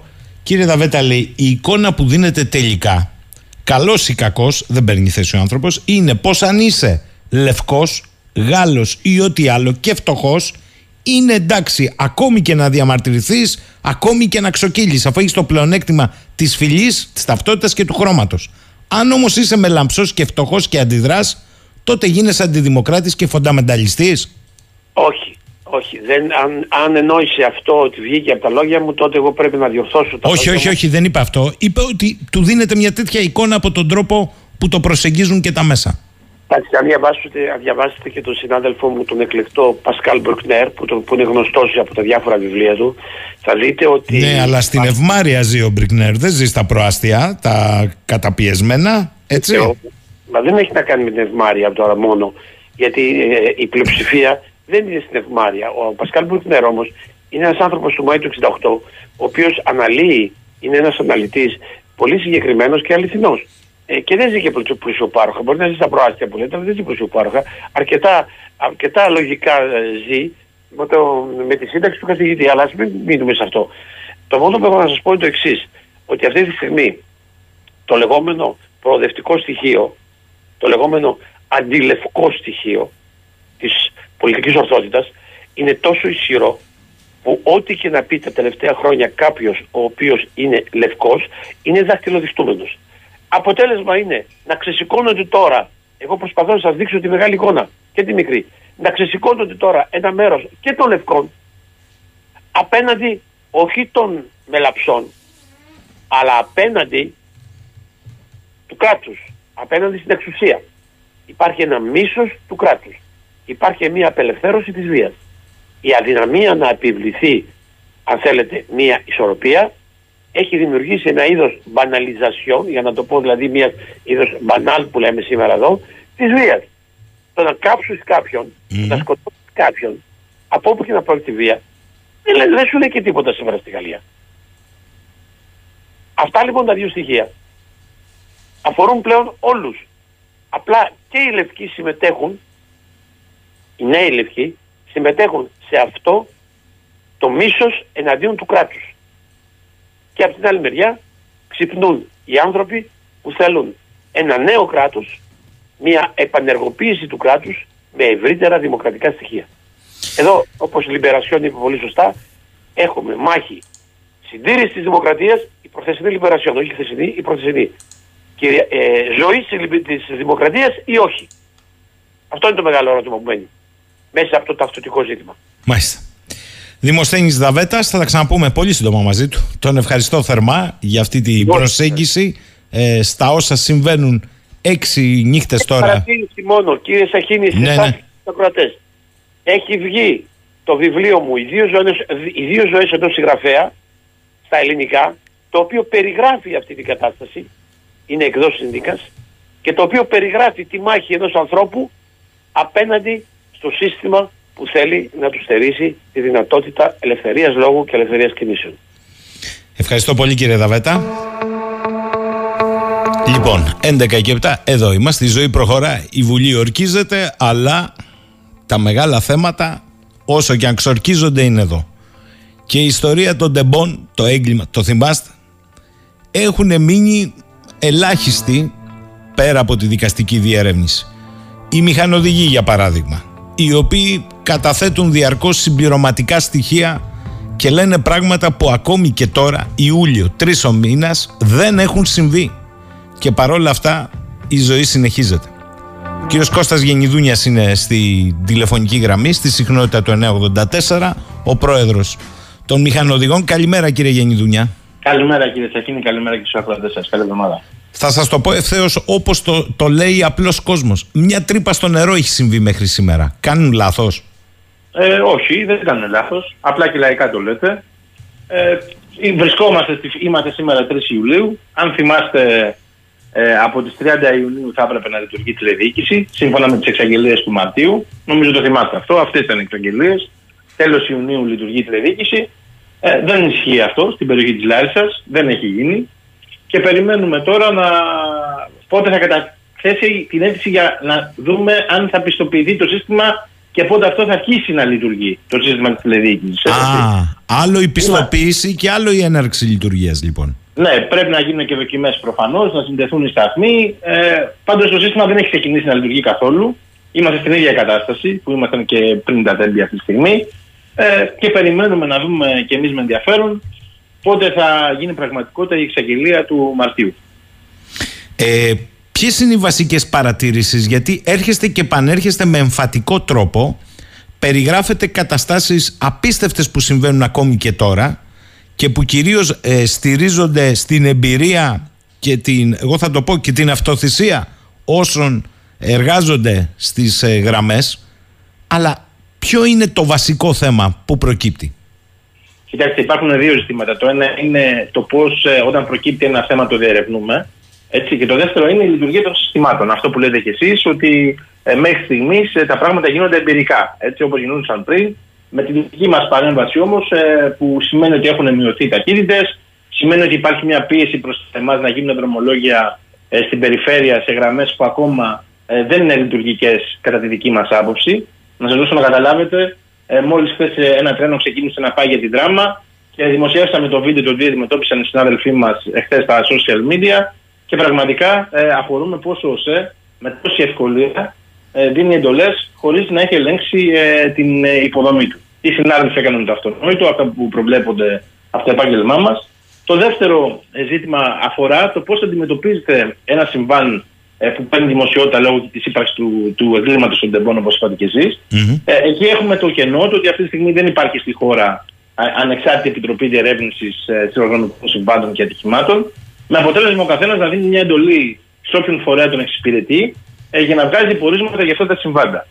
Καταλαβαίνετε ότι, δηλαδή, ότι ερχόμαστε σε πολλές περιπτώσεις όπου ο ελεγχόμενος κάνει επί της ουσίας έλεγχο στον εαυτό του, αυτό που έχουμε πει εδώ και τέσσερις μήνες εμείς, με αποτέλεσμα τα πορίσματα τα οποία βγαίνουν να μην βοηθούν ε, στην ουσιαστική αντιμετώπιση των προβλημάτων γιατί δεν καταγράφουν την ουσία. Προσπαθούν πίσω από αυτά να καλύπτουν τις ευθύνες τους οι ίδιοι που ελέγχουν τον εαυτό τους, κύριε Σαχίνη.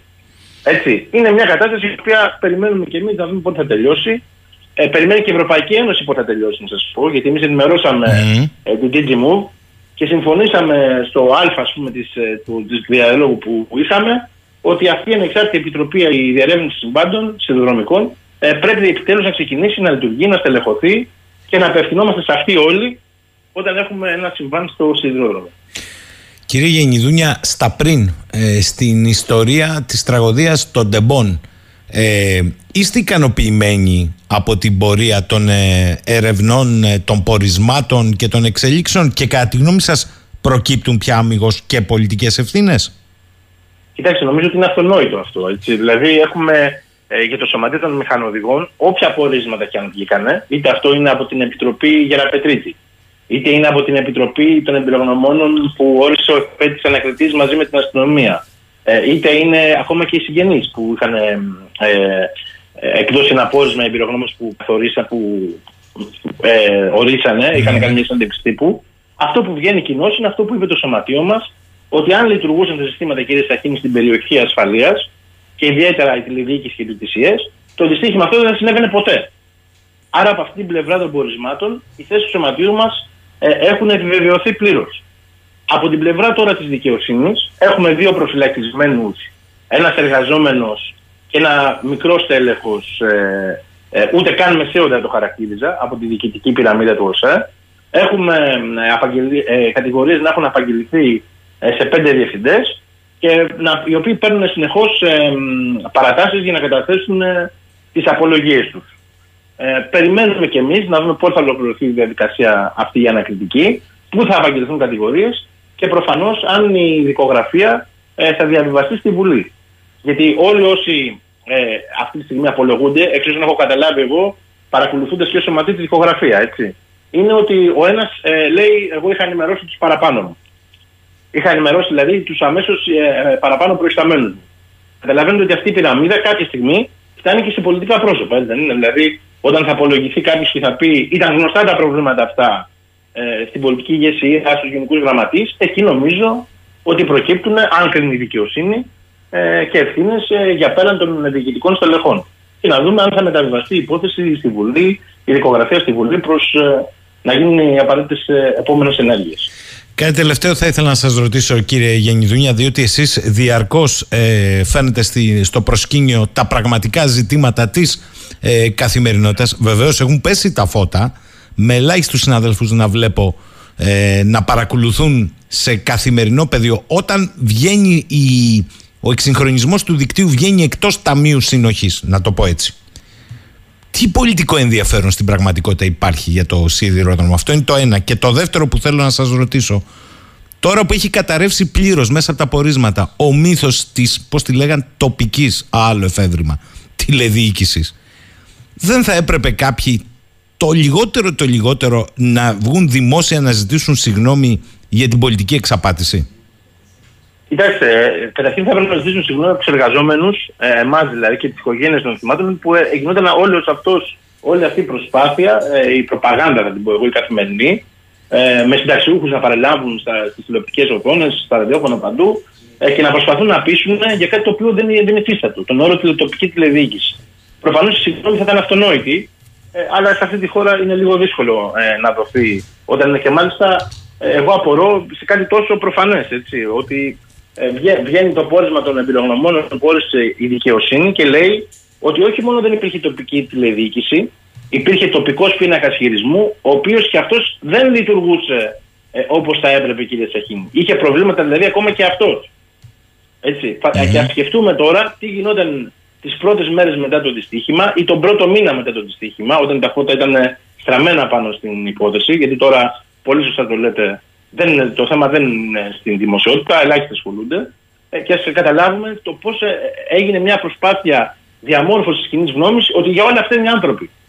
Αυτή ήταν τότε η προσπάθεια. Ότι τα πάντα λειτουργούσαν, υπήρχαν τοπικές τηλεδιοικήσεις, το τρένο το βλέπαμε για 12 λεπτά, όχι θα πάταγε το κουμπί ο σταθμάρχης, θα πάγανε τα τρένα και τα ακούγαμε εμείς επαγγελματίες και λέγαμε αν αυτό γίνεται και εμείς ζούμε μια κατάσταση, φαντάζομαι ότι γίνεται σε άλλα πεδία ε, της της ζωής του τόπου αυτού. Έτσι. Εγώ αυτό το καταθέτω σαν προσωπική ε, εμπειρία. Τώρα το δευτερο ε, στο οποίο αναφερθήκατε για το. Ε, για την απένταξη. Για, από το, δίκτυο, ναι. ναι, ναι. Κοιτάξτε να δείτε. Ε, για να φτιαχτεί κάποιο μέσο στη χώρα και να λειτουργήσει, χρειάζεται πολιτική βούληση. Αυτή τη στιγμή ο σιδηρόδρομος, πέραν από αυτό που είπατε πολύ σωστά, ότι η τηλεδιοίκηση βγήκε από το Ταμείο Ανάκαμψης, το γιατί δεν μας το έχουν εξηγήσει ακόμα. Εγώ φαντάζομαι ότι επειδή θα έρθει η κοινότητα η ευρωπαϊκή και θα ζητήσει ε, λόγω και εξέταση του ζητήματος για το πού βρίσκονται τα έργα, θα μεταφέρουν σε εθνικούς πόρους για να αποφύγουμε ε, την δικαστική διερεύνηση του ζητήματος. Μια εξήγηση δικιά μου δίνω. Ε, να πω ότι σήμερα στο σιδηρόδρομο, κύριε Σακίνη, κυριαρχεί υποχρηματοδότηση. Δεν είναι μόνο ότι βγήκε το, το, το, το έργο αυτό από το Ταμείο Ανάκαμψης. Σε εταιρείες που παρέχουν έργο ε, στην, ε, για τις ε, άγονε λεγόμενες γραμμές, οφείλονται δεκάδες εκατομμύρια ευρώ.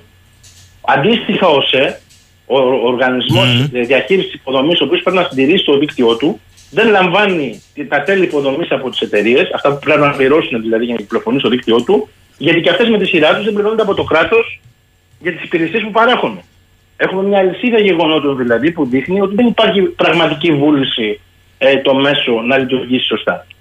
Και αυτό είναι που μας ανησυχεί εμάς τους μηχανοδηγούς και αυτό τονίσαμε ε, στην τελευταία ανακοίνωσή μας ότι δεν γίνεται να κυριαρχεί αυτή η κατάσταση υποχρηματοδότησης και να προσπαθούμε να χτίσουμε παλάτια στην άμμο, να το πω εγώ ελαϊκά, όπως το λέω ο κόσμος. Ή θα βάλουμε ουσιαστικά κάτω το ζήτημα να, να, να, να φτιαχτούν αυτά τα συστήματα, να λειτουργήσει ο συνδρόμο, να χρηματοδοτηθεί με βάση αυτά τα οποία έχουν ψηφίσει. Έτσι. Δεν ζητάμε παραπάνω χρηματοδοτήσεις.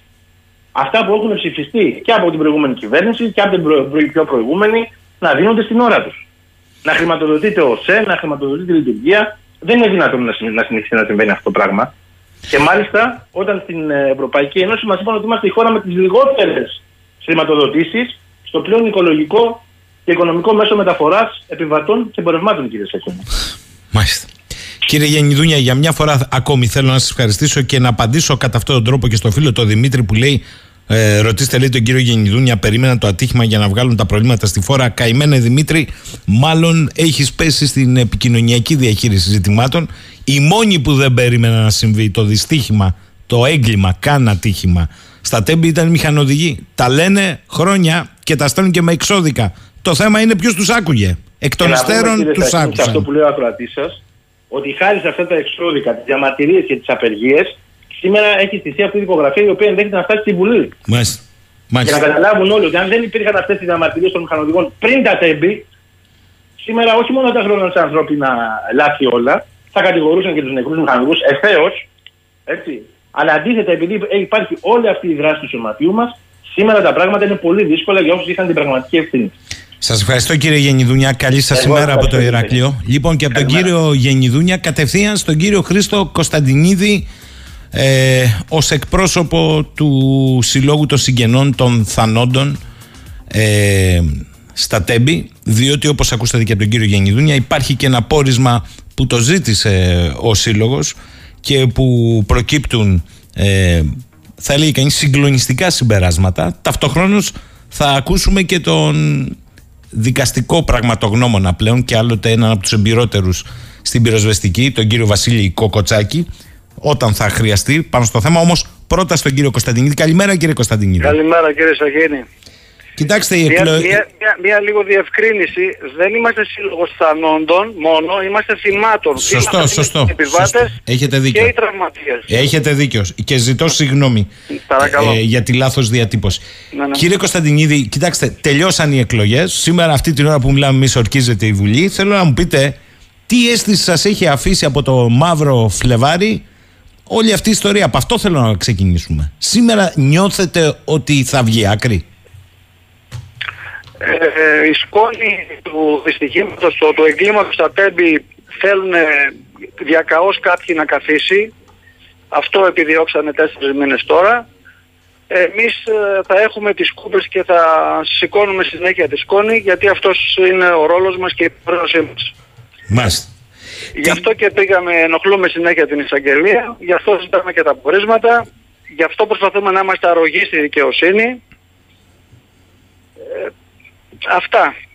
Κύριε, κύριε Κωνσταντινίδη, ο κύριος Γενιούνιας μας είπε ότι τηλεδιοίκηση δεν υπάρχει ακόμη. Ούτε υποσχημένη μετά το δυστύχημα των τεμπών για Ιούλιο δεν πρόκειται να λειτουργήσει. Θέλει και πιστοποίηση και αν. Σας λέει κάτι αυτό; Ε, πριν αρκετό καιρό ανέφερα στον κύριο Μπακαήμι ότι πρέπει θα προσπαθήσουμε να βρούμε έναν τρόπο να δημιουργήσουμε ασφαλιστικά μέτρα στο σιδηρόδρομο διότι η επικινδυνότητα και η ανασφάλεια είναι η ίδια με αυτή που ήταν και πριν το δυστύχημα.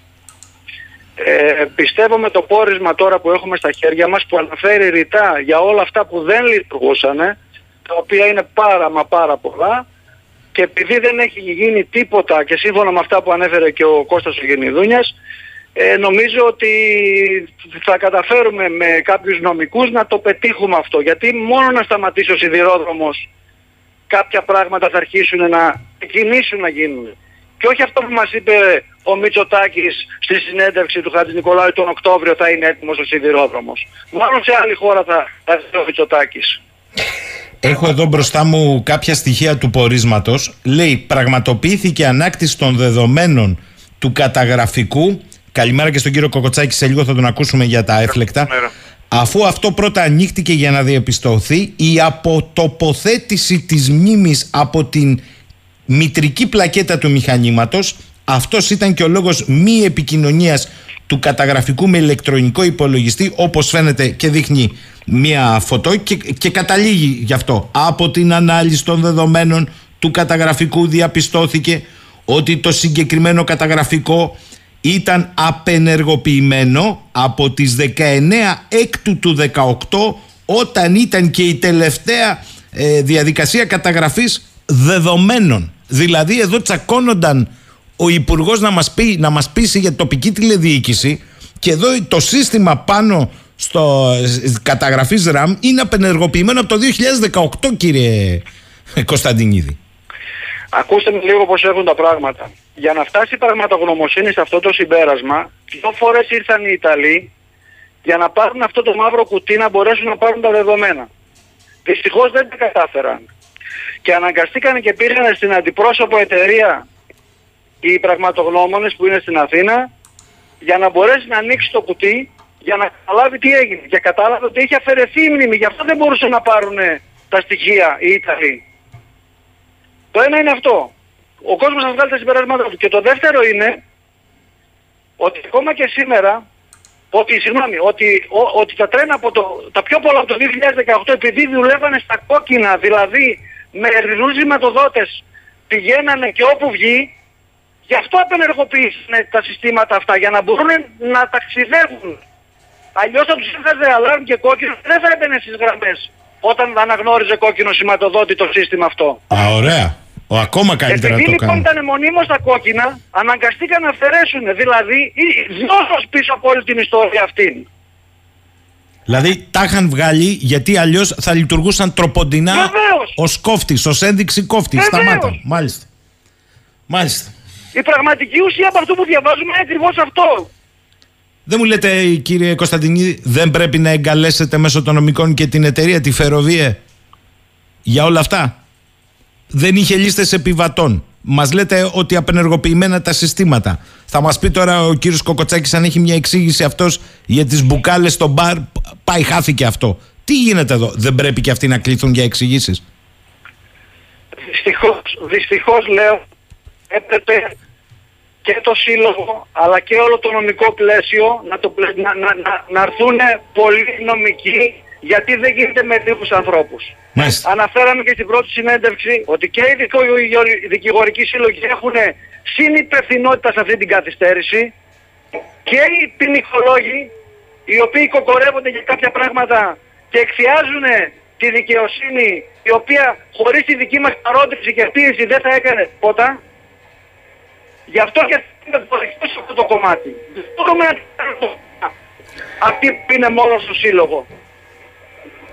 Μάλιστα. Τι αυτό το κάνουμε; Τις Ε. μηνύσεις, να τρέχουμε με τα εξώδικα, να κοιτάμε να κάνουμε ασφαλιστικά. Το οικονομικό έξω από αυτή τη λίγο πριν ανέφερε και ο κύριος Πιδούνιας. Σας χάνω κύριε Κωνσταντινίδη, κάπου πρέπει να σταθεροποιηθείτε. Θέλω να διαβάσω ένα ακόμη σημείο του αποσπάσματος Παρακαλώ. από το πόρισμα και αυτό ενδιαφέρει και τον κύριο Κοκοτσάκη. Είναι η παράγραφος 14 δειγματοληψία από Γενικό Χημείο του Κράτους και σχολιασμός αποτελεσμάτων. Λέει εδώ λοιπόν στις 29 Τρίτου 23 πραγματοποιήθηκε η δειγματοληψία τόσο στον τόπο φύλαξης των συντριμιών του δυστυχήματος όσο και στον τόπο του δυστυχήματος από μεικτό κλιμάκιο της χημικής υπηρεσίας Λάρισας και της χημικής υπηρεσίας Θεσσαλονίκης. Αποθέσεις που υποδείχτηκαν τόσο από τους πραγματογνώμονες όσο και από αξιωματικούς πυροσβεστικής υπηρεσίας Λάρισας. Τα δείγματα εστάλησαν όπως βλέπουμε από τα αποτελέσματα. Το έλαιο των μετασχηματιστών ήταν έλαιος σιλικόνης, πολυδιμεθυλοσιλοξάνιο, σύμφωνα με τα στοιχεία που μας χορηγήθηκαν από την Hellenic Train, που παρουσιάζονται στο παράρτημα, το οποίο έχει σημείο ανάφλεξης πάνω από τους 300 βαθμούς Κελσίου, ενώ όπως χαρακτηριστικά αναφέρεται και στην έκθεση του Γενικού Χημείου του Κράτους, κατά την έκθεσή τους στα έλαια σιλικόνης σε ηλεκτρική εκένωση με σπινθήρα, παρατηρείται παραγωγή αερίων όπως υδρογόνο, μεθάνιο, εθάνιο, εθένιο, ακετιλένιο, που είναι όλα εξαιρετικά έφλεκτα. Διαπιστώνουμε επίσης ότι το έλαιο σιλικόνης των μετασχηματιστών ήταν παρόν σχεδόν σε όλα τα δείγματα, γεγονός που φανερώνει πως μετά τη σύγκρουση το έλαιο δημιούργησε όντως ένα τεράστιο σπρέι που κάλυψε τα πάντα, ακόμη και το δείγμα χώματος αναφοράς σε απόσταση 50 μέτρων από το σημείο του δυστυχήματος είχε ίχνη λαδιού σιλικόνης. Από τα αποτελέσματα βλέπουμε επίση ότι το υγρό μπαταρίων ήταν πυκνό διάλειμμα υδροξιδίου του καλίου, το οποίο θα μπορούσε να προκαλέσει δερματικά εγκάβματα και οφθαλμικές βλάβες. Μισό λεπτό κύριε Κωνσταντινίδη. Κύριε Κοκοτσάκη, τι καταλαβαίνετε από αυτό; Καλή σας μέρα. Καλημέρα. Το διάβασα κι εγώ και το διαβάζω από τότε κάθε μέρα και προσπαθώ να, προσ- να, προσπαθώ να συνδέσω το φαινόμενο το οποίο είδαμε με ακριβώς αυτά τα συμπεράσματα του πορίσματος. Αλλά πριν ε, φτάσω σε αυτό, ε, διάβασα όλο το πόρισμα και είναι ιδιαίτερα εμπεριστατωμένο και πολύ προσεκτικό. Στο κομμάτι όμως που αφορά την ε, εξήγηση της πυρκαγιάς, τη φωτιά δηλαδή, αυτό που είδαμε όλοι σαν έκρηξη, θα έλεγα είναι εντελώς αποσπασματικό και κάνει εκτίμηση, όχι, όχι συμπέρασμα. Όχι αποδεικτική διαδικασία, αλλά εκτιμά. Μμμ. Και αυτό είναι, αυτό είναι ε, θα έλεγα, επισφαλές όσον αφορά το συμπέρασμα. Τώρα πάνω σε αυτό το οποίο είπατε, το δείγμα του χώματος που πήραν ε, ε, έδειξε λάδι. Λάδι σιλικόνης. Λογικό είναι ότι υπήρχε περίσσευμα ελαίου, χύθηκε στο έδαφος και γι' αυτό υπήρχε λάδι. Ε, λέει ότι βρήκαν λάδι και στο, και στο χώρο φύλαξης των α, αντικειμένων. Αυτό είναι ακόμα ένα αποδεικτικό στοιχείο ότι το λάδι δεν εξατμίστηκε, δεν έγινε σπρέι. Εκτός αν μας πούνε γιατί δεν το λένε ότι έγινε ε, ένα, ένα τμήμα του ελαίου έγινε σπρέι. Και αυτό για να γίνει σπρέι, τι εννοούμε σπρέι νέφος, για να γίνει σπρέι όπως είναι και στο εμπόριο. Στο εμπόριο που κυκλοφοράει το σπρέι αυτό, το οποίο μπαίνει ακόμα και στα μαλλιά των ανθρώπων, ε, φανταστείτε αν ήταν ε, αν θερμενόμενο παρήγαγε αυτά τα οποία λέει, τότε δεν θα έμενε τίποτα. Ε, πάνω σε αυτά που διαβάσατε θα ήθελα να πω το εξής ότι αν διαβάσει κανείς το χημικό τύπο της πολυσυλλοξάνης θα δείτε ότι δικαιόμενο ελευθερώνει διοξίδιο του θείου, διοξίδιο του άνθρακα και οξίδιο του πυρητίου. Άρα δεν απελευθερώνει υδρογόνο, μεθάνιο, εθάνιο και ακετιλένιο. Ε, τι... Που γράφουν. Μάλιστα. Εγώ δεν είμαι χημικός, αλλά με όλους τους χημικούς που μίλησα και μου κάνει και εντύπωση γιατί δεν υπήρχε χημικός στο, στην εξέταση αυτού του η, το σημείο του κράτους δεν έβγαλε τα συμπεράσματα αυτά. Το σημείο έβγαλε ότι στο δείγμα που του δώσαν βρήκε αυτή την ουσία. Πολύ φυσιολογικό διότι στους μετασχηματιστές που κουβαλάνε τα τρένα υπάρχει αυτό ως ψυχτικό υλικό και υπάρχει ως ψυχτικό υλικό διότι τα τρένα δεν ξεκίνησαν πάντα να είχαν σιλικόνιο ως ψυχτικό ε, κατέληξαν σε αυτό τα τελευταία χρόνια και κατέληξαν διότι είναι ασφαλές. Από άψε φλεξιμότητος ε, είναι μια, μια ουσία η οποία είναι δυσφλεκτή. Από άψε κρυκτικότητος δεν, κατα, δεν κατατάσσεται σύμφωνα με τον Ευρωπαϊκό Κανονισμό δηλαδή τον Οργανισμό Ασφαλείας τη Ευρωπαϊκής Ένωσης, δεν κατατάσσεται από άποψη εκκριστικότητα. Δηλαδή είναι κατηγορία 0. Κανένα μέτρο φύλαξη, κανένα μέτρο μεταφορά, κανένα οτιδήποτε. Ε, δεν υπάρχει σήμανση πουθενά για αυτό το, για αυτό το υλικό έτσι κι αλλιώς ε, εκρηκτικό μείγμα με την ανάφλεξή του με τον αέρα δεν μπορεί να δημιουργήσει διότι αυτά που παράγει δεν είναι κρυκτικά. Η, η θερμοκρασία δεν, ε, δεν, ε, στα συμπεράσματά μας πρέπει να κυριολεκτούμε. Αναφέρει το πόρισμα πάνω από 300. Αν θα το διαβάσουμε όμως δεν είναι πάνω από 300, είναι βέβαια, αλλά είναι 460. Πρέπει να βάλουμε ακριβώς. Διότι έχει σημασία αυτό. Αν σκεφτούμε λοιπόν ότι το λάδι, το κοινό ελαιόλαδο αναπλέγεται σε 170-180 βαθμούς, το οποίο δεν παρουσιάζει κανένα εκρηκτικό ενδιαφέρον, φανταστείτε λοιπόν αυτό που αναπλέγεται στους 460 βαθμούς. Αυτά.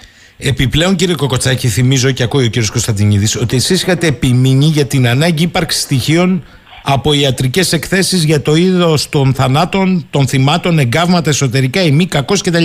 Αυτά δεν υπάρχουν. Ναι. Ε, εγώ πάντα ε, αυτό όταν τα έλεγα αυτά, ε, τα έλεγα διότι το φαινόμενο το οποίο είδαμε, διότι δεν πήγα στο σημείο ώστε να έχω και εγώ δικά ναι, μου συμπεράσματα ε, εξόψεως, ε, μας φάνηκε ότι υπήρχε ανάμειξη ενός ε, έφλεκτου αερίου, υγρού αερίου, αερίου δηλαδή υποπίεση, το οποίο κάποια κλάσματα του δευτερολέπτου, κάποιος, αν υπήρχε αυτό, κάποιος άνθρωπος ζωντανός θα είχε εισπνοή. Εφόσον λοιπόν είχε εισπνοή, άρα στο εσωτερικό του ή στο λάριγγά του ή στο πνευμόνια του θα είχε τα υπολείμματα αυτά ως καύση πλέον. Στι περισσότερες των περιπτώσεων που είχαμε τέτοια περιστατικά εμείς κατά τη διάρκεια της θητεία μου, ε, η πραγματογνωμοσύνη ιατρική μας έλυνε το πρόβλημα στους πολυεγκαυματίες, στους θανού. Και έχει σημασία αυτό για να ξέρουμε αν ο άνθρωπος αυτός, όποιος είναι αυτός, κάει και εξαιτίας της φωτιάς ή από τη φωτιά. Μάλιστα. Έχει πολύ μεγάλη σημασία γιατί Να βοηθήσω λίγο στην απάντηση, κύριε Ναι, ναι, ναι, κύριε Κωνσταντινίδη. Ε, γι' αυτό περιμένουμε το πόρισμα της πυροσβεστικής, η οποία έχει καθυστερήσει, είπαμε, γιατί τη ζήτησε πάρα πολλά τεχνικά χαρακτηριστικά ο κύριος Μπακαΐμης, αλλά ακόμα δεν έχει έρθει, παρόλο που έχουν περάσει 120 μέρες, η οποία, η οποία θα, θα διαφώτιζε και θα έριχνε κάποια, κάποια ε, κάποιες αλήθειες πάνω σε αυτό το θέμα που αναφέρουμε. Και για τα τι χημικά μπορεί να ήταν αυτά που κάναν έχει χημικό μηχανικό, δεν ξέρω πώς θα είναι το πόρισμα της πυροσβεστικής, το οποίο το αναμένουμε από, από ώρα σε ώρα. Το, το λέω εδώ και πολύ καιρό στον κύριο Μπακαΐνη, αλλά δυστυχώς δεν έχουμε ακόμα μια σοβαρή απάντηση. Μπορώ να πω κάτι σε αυτό; Βεβαίως. Ε, από ό,τι είδα, η, η Επιτροπή των Πραγματογνωμών είναι η δικαστική επιτροπή. Του σημαίνει ότι διορίσει από τον ανακριτή. Ο ανακριτής είχε την ευχαίρεια να ορίσει μαζί με τους ε, δύο αυτούς ε, ανθρώπους, και το χημικό που είπα προηγουμένως, αλλά και τον ε, ειδικό πραγματογνώμονα σε θέματα πυρκαγιάς. Η πυροσβεσή υπηρεσία σε αυτή την περίπτωση αυτεπαγγέλτο δεν ενεργεί από την ώρα που ενεργεί ο ο εισαγγελέας. Άρα λοιπόν, εάν ισχύει αυτό το οποίο λέει ο κ. Κωνσταντινίδης, το έχει δώσει εντολή τη διερεύνηση της αιτίας έναρξης φωτιάς και, άλλα, και άλλα τυχόν ερωτήματα. Έχω λοιπόν μια απορία. Εάν όντως είναι έτσι, γιατί έχω μια επιφύλαξη. Η πυροσβεστική υπηρεσία εκκρεμεί να δώσει το πόρισμά της. Αν λοιπόν είναι έτσι και δώσει πόρισμα που δεν είναι αυτό το οποίο λέει η Επιτροπή Δικαστική, καταλαβαίνετε τι εμπλοκή θα έχουμε. Γι' αυτό το, το βλέπω λίγο τραβηγμένο. Αυτοί δεν είχαν κανένα λόγο να ασχοληθούν. Δεν έπρεπε, ήταν ανεπίτρεπτα το οποίο έκαναν. Αν υπάρχει, έχει διαταχθεί έρευνα για την αιτία της φωτιάς από την αρμόδια υπηρεσία με ορισμό ειδικού πραγματογνώμονα σε θέματα πυρκαγιάς. Και οι δύο αυτοί επιστήμονες. Έβγαλαν πόρισμα, το οποίο πολύ πρόχειρα βέβαια, σε σχέση με το υπόλοιπο πόρισμα, μία σελίδα και αυτή κακογραμμένη, τότε υπάρχει μεγάλο πρόβλημα, θα έλεγα, και του ιδίου του πορίσματος, αν αύριο μεθαύριο η πυροσβεστική υπηρεσία πει κάτι διαφορετικό από αυτό το οποίο έχουν. Εκτός αν ήθελαν, ξέρω εγώ, να προλάβουν. Πάντως, ε, κύριε Κοκοτσάκη, να τα ακούσει και ο κύριος Κωνσταντινίδης, εδώ έχω επίμονα από ανθρώπους που χρησιμοποιούν το τρένο στην ίδια ε, γραμμή. Επίμονα πώς έχει εξαφανιστεί η ιστορία των φιαλών εγραερίου της εταιρείας Catering, μου έχουν και το όνομα της εταιρείας που υπήρχαν στο μπαρ. Ενώ αρχικώς αυτό ανακοινώθηκε, μετά αποτραβήχτηκε ο εκπρόσωπος πυροσβεστικής και οι εικόνες και οι φωτογραφίες ε, χάθηκαν, εξαφανίστηκαν δεν υπάρχει όμως καθόλου κουβέντα. Δεν θα έπρεπε να γίνεται κουβέντα, κύριε Κοκοτσάκη, διότι εδώ έχω επιβάτες που μου λένε Σας έχω ενημερώσει ξανά και ξανά για τις φιάλες εγραερίου της εταιρείας Catering Τάδε. Κανείς δεν αναφέρει και δεν μιλάει για την εταιρεία αυτή και την εμπλοκή της στο μπαρ. Για τους ακροατές σας, για όλους εμάς, θα ξαναπώ την ιδιότητα του υγρού αερίου. Το υγρό αέριο είναι πιεσμένο. Το παίρνουμε δηλαδή, το πιέζουμε και το βάζουμε σε ένα δοχείο. Σε ένα καλύπτει δοχείο. Η συνθήκη την οποία υπογράφουμε μαζί του είναι ότι δεν θα το αφήσουμε ποτέ ελεύθερο. Ή τουλάχιστον δεν θα αμφιθεθεί ελεύθερο σε μεγάλη ποσότητα. Το μεγάλη ποσότητα είναι σχετικό. Ακόμα και 3-4 κιλά για το αέριο είναι πολύ μεγάλη ποσότητα. Θα πω μόνο ότι όταν αυτή η συνθήκη χαλάσει, διαραγεί, σπάσει δηλαδή και φύγει και διαφύγει, η ταχύτητα καύσης του όταν βρεθεί σε περιβάλλον σπινθύρων, όπως είχαμε την περίπτωση του τρένου, είναι 450 μέτρα το δευτερόλεπτο. Αυτή είναι η ταχύτητα καύσης. Ένα φλάς ελαίου, δυσφλέκτου ελαίου, δεν έχει τέτοια ταχύτητα καύσης ακόμα και αν είναι σε μορφή σπρέι. Που δεν προλαβαίνει να εξατμιστεί για να γίνει. Δεν έχει συνθήκη δηλαδή απότομης εξαέρωσης όπως έχει το, το αέριο. Το, το υγρό αέριο με το που έρθει σε επαφή με το περιβάλλον κατευθείαν γίνεται ε, με τον αέρα εκρηκτικό μείγμα και αν έρχεται με την ταχύτητα καύσης 450 μέτρα το δευτερόλεπτο. Τώρα η απορία μου και εμένα είναι η ίδια, ενώ όλοι ακούσαμε τον εκπρόσωπο της πυροδοχής υπηρεσίας να μιλάει για την ανέβρεση τεχνοδοχείων. Στη συνέχεια απεσιεύτηκε αυτός και το συμπέρασμα αυτό. Και περιμένουμε τώρα να δούμε αν όντως υπάρχει αυτό το πόρισμα την πυροδοχή υπηρεσία, αν αυτό, αν αυτό έχει καταγραφεί. Κύριε Κωνσταντινίδη, επειδή σωστά με διορθώσατε, εκπροσωπείτε και ανθρώπους ε, και συγγενείς όχι μόνο των νεκρών αλλά και των θυμάτων που έχουν τραυματιστεί υπήρξε μια συζήτηση για το αν το μπαρ λειτουργούσε με φιάλες υγραερίου μπορέσατε να βρείτε που βεβαίως δεν είναι εύκολο να βρείτε ναι, ναι. Προσπαθούμε να βρούμε για ποιο λόγο γίνανε τα εγκάβματα, γιατί και στο νοσοκομείο Παπα-Νικολάου που έχουν πάει κάποιοι οι οποίοι τραυματίστηκαν και προσπαθούμε να πάρουμε και κάποια απορίσματα και ιατρικές γνωματεύσεις από εκεί πέρα, μπας και θα μπορέσουμε να συντάξουμε κάποιο εγχειρίδιο που θα μας, μας δώσει κάποιες απαντήσεις. Μάλιστα. Έχετε, έχει περιέλθει σε υπόψη σας, σε γνώση σας η πληροφορία ε, ότι αυτά ε, τα μπαρ λειτουργούσαν... Εγώ θα, δεν το γνωρίζω αυτό. Κάποια στιγμή άκουσα οποίες μείνανε άθικτες, δηλαδή δεν ε, ρηγματώσανε. Αυτό άκουσα κάποια στιγμή εγώ. Ε, δεν θα μείνω σε αυτό όμως, θα μείνω, ε, θα μείνω λίγο στο ότι το θέμα που ε, το, το ανέφερε υπεκφυγός ο κ. Κοκοτσάκης, ότι σίγουρα υπάρχει ένας δόλος και μια συγκάλυψη πίσω από το έδινο στα πέμπτη, είναι δεδομένο. Καταρχάς αυτό που διαβάσατε το πρώτο, ότι η, η έγινε ένα μήνα μετά το έγκλημα των τεμπών για να πάνε οι πραγματογνώμονες να πάρουν ενώ ήταν ε, ε, αμελητοί έπρεπε να πάνε εκεί πέρα να πάρουν βήματα και από, το, και από τα βαγόνια από μέσα και από το, από το έδαφος Παρ' όλα αυτά και έγινε σκαφή του εδάφους περίπου μισό μέτρο και έγινε μπάζωμα του χώρου με κάποιο ειδικό που δεν ξέρουμε και δεν ξέρουμε και ποιος το έκανε κιόλας. Κύριε Κοκοτσάκη. Χριστό, μου, μου επιτρέπεις, Χριστό, ε, κύριε Γιώργο. Ναι, ναι, ε, θέλω εδώ την. αναφέρει το πόρισμα και έπρεπε οι δύο επιστήμονες αυτό να είναι ρητός να έχουν αναφέρει ότι η χρονική απόσταση μεταξύ της λήψης της, πραγματο... της ε, ε, εξέτασης πραγματογνωμοσύνης ή της λήψης των δειγμάτων είναι ικανή, έπρεπε να το αναφέρουν, είναι ικανή για να, αλλοιώ... να αλλοιώσει το στοιχείο και το συμπέρασμά τους. Και σε μια περιοχή η οποία πιθανόν δεν ήταν και φυλασσόμενη. Δεν μου Δεν, λέτε... υπονοώ, δεν υπονοώ οτιδήποτε, Ναι, δεν ναι. το αναφέρουν όμως. Δεν μου λέτε κύριε Κοκοτσάκη τώρα γιατί έμπειρος είστε α, σε τέτοια ζητήματα. Ισχύει αυτό που λέει ο κύριος Κωνσταντίνης, ότι κανονικά και με την τέτοια προβολή και δημοσιότητα που είχε πάρει το θέμα, θα έπρεπε αμελητή να, να ληφθούν τα δείγματα και όχι να περάσει ένας μήνας; Να σας πω κάτι, εγώ στην καριέρα μου ο πρώτος άνθρωπος που πήγαινε στον τόπο ενός μεγάλου συμβάντος ήταν ο ειδικός πραγματογνώμος. Ο Μάλιστα. πρώτος άνθρωπος. Μάλιστα. Γιατί πρέπει, ε, για, γι' αυτό λέγεται πραγματογνώμος. Εξετάζει τα πράγματα. Αν δεν μπορέσει να εξετάσει τα πράγματα, τι εξετάζει. Οι άνθρωποι αυτοί έπρεπε να, να αναφέρουν τη δυσκολία ε, ε, έκδοσης τέτοιου είδους συμπεράσματος όταν υπήρχε αυτή η χρονική απόσταση και όταν και τα αντικείμενα είχαν μετακινηθεί από το σημείο. Στο πόρισμα τους, παράδειγμα, δεν αναφέρω αν έχουμε τήξει υλικών. Δηλαδή, αν έχουμε τήξει μεταλλικών στοιχείων ή στρε- αν έχουμε μόνο στρεβλώσεις, έχουμε και τήξει. Γιατί αν έχουμε τήξει, τήξη ε, ε, ε, υλικών κατασκευής των τρένων, δηλαδή σιδη- σίδηρου, Μμμ. σιδήρου, θα έχουμε και την ε, η έβρεση θερμοκρασία. Και προφανώς το έλαιο δεν κάνει το έλαιο αυτό τέτοιου είδους θερμοκρασία να λιω- λιώσει ή το σίδερο 1200 και 1400 βαθμών, και ούτε τα πλαστικά και τα πολυμερή που αναφέρονται μέσα ορθά και όμενα παράγωγα πετρελαίου δεν αναπτύσσουν τέτοιου είδους θερμοκρασία. Κύριε Κωνσταντινίδη, μια τελευταία κουβέντα θα ήθελα από εσά, γιατί καταλαβαίνουμε εδώ ότι όλα γίνονται με έναν τρόπο για να γίνονται. Ε, συμπληρώνω στον κύριο Κοκοτσάκη ότι όσον αφορά ε, το κομμάτι της ιατροδικαστικής έχουμε, μας έχουν αναφέρει οι γιατροί οι- ο- ότι οι, οι, οι βαθμοί που κατέκαψαν τα κορμιά των ανθρώπων μας έχουν ξεπεράσει τους 1200 βαθμούς ακαριέα.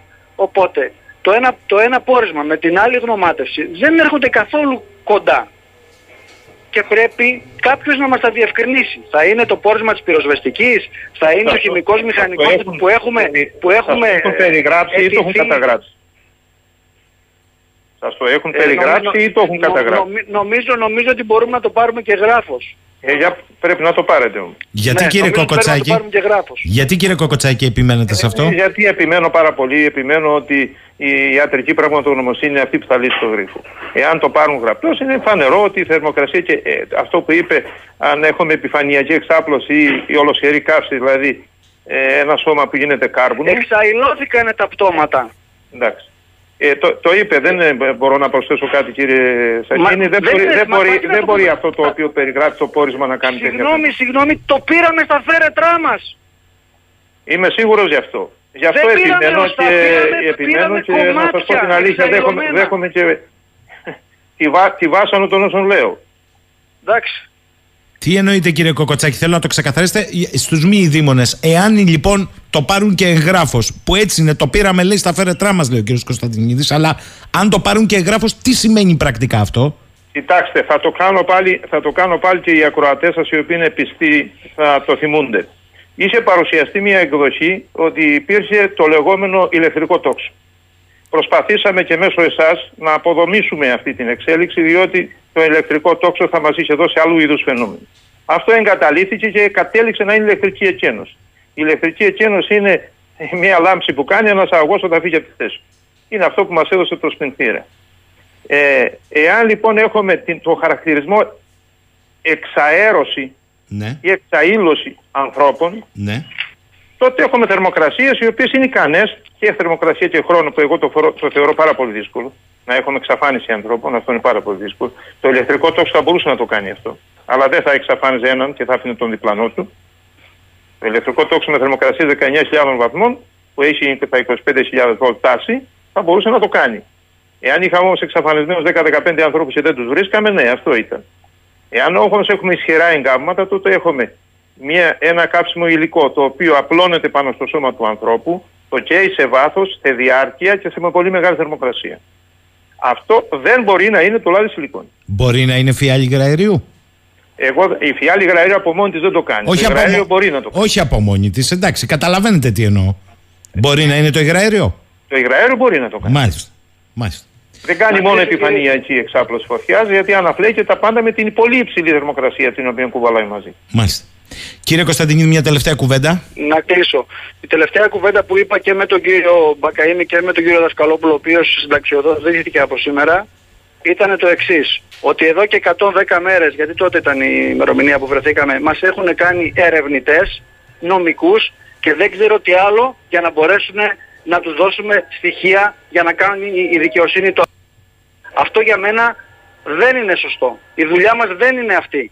Η δουλειά μας είναι να πενθούμε τους νεκρούς μας, να βοηθήσουμε ναι με το κομμάτι της δικαιοσύνης, τα άλλα αφορούν αυτούς. Αν θέλουν λοιπόν να λέγονται λειτουργοί, θα πρέπει να κάνουν τη δουλειά τους όπως πρέπει. Και αυτοί, και οι δικηγορικοί σύλλογοι, και οι δικηγορικοί από πίσω. Το ξαναλέω για πολλωστή φορά. Ε, εγώ, δε, εγώ δεν μπορώ να διαφωνήσω. Σας ευχαριστώ. Θα τα ξαναπούμε, κύριε Κωνσταντινίδη. Κύριε Κοκοτσάκη, μείνετε λίγο. Δεν μπορώ να διαφωνήσω με αυτό που λέει ο άνθρωπος χαροκαμένος. Όντας, με συγχωρείτε δηλαδή, και όλα αυτά η προθυμία δικηγορικών συλλόγων, ποινικολόγων τις πρώτες μέρες πάνε περίπατο. Έχω καταλάβει και έχουμε καταλάβει τι γίνεται εδώ. Οι άνθρωποι πάνε ξυπόλυτοι στα γκάθια και κάποιοι εθελοντικά τους βοηθάνε. Αυτό συμβαίνει. Κύριε Κοκοτσάκη, καταλαβαίνετε τι γίνεται εδώ; Ναι, θέλω να πω ότι το, θέτω ένα, ένα ατύχημα το οποίο δυστυχώς πήρε, έγινε πολιτικό θέμα ήταν μοιραίο ότι δεν μπορεί να εξελιχθεί. Τι εννοείτε; Είναι, σα, σαφές είναι αυτό που λέω. Ένα θέμα θα έπρεπε να εξεταστεί όπως είναι σε όλο τον προηγούμενο κόσμο. Θα έπρεπε να υπάρχει αρμόδια επιτροπή που θα ήταν μόνιμη πραγματογνωμόνων ε, μεγάλων ατυχημάτων για να μπορέσει αυτή που υπάρχει αλλά δεν υπάρχει για να έχουμε σήμερα και να αντιμετωπιστεί το θέμα με την πραγματική του έννοια. Τι μας ενδιαφέρει ποιος ήταν υπεύθυνος, ποιος ήταν υπεύθυνος να πάει κατηγορούμενος. Εμείς η προσπάθεια που κάνουμε στην Ελλάδα είναι πώς δεν θα γίνει αυτό. Φασκελοκουκούλωστα δηλαδή. Αυτό καταλαβαίνω εγώ. Μάλιστα. Κύριε Κοκοτσάκη, θέλω να σας ευχαριστήσω για μια φορά ακόμη για την πολύτιμη συμβολή και μας ξεκαθαρίσατε και κάτι που είναι καθοριστικό. Λέτε ότι αν υπάρχει και εγγράφος αυτή η περιγραφή για τους νεκρούς τότε κάποιος πρέπει να εσκύψει πολύ σοβαρά στα δεδομένα. Αυτό καταλαβαίνω εγώ. Ε, επιμένω, αλλά και με, δεν πιστεύω ότι θα υπάρξει. Μπορεί να το λένε, αλλά δεν θα το γράψουν. Καλημέρα, καλημέρα κύριε Κοκοτσάκη, θα τα ξαναπούμε. Καλημέρα.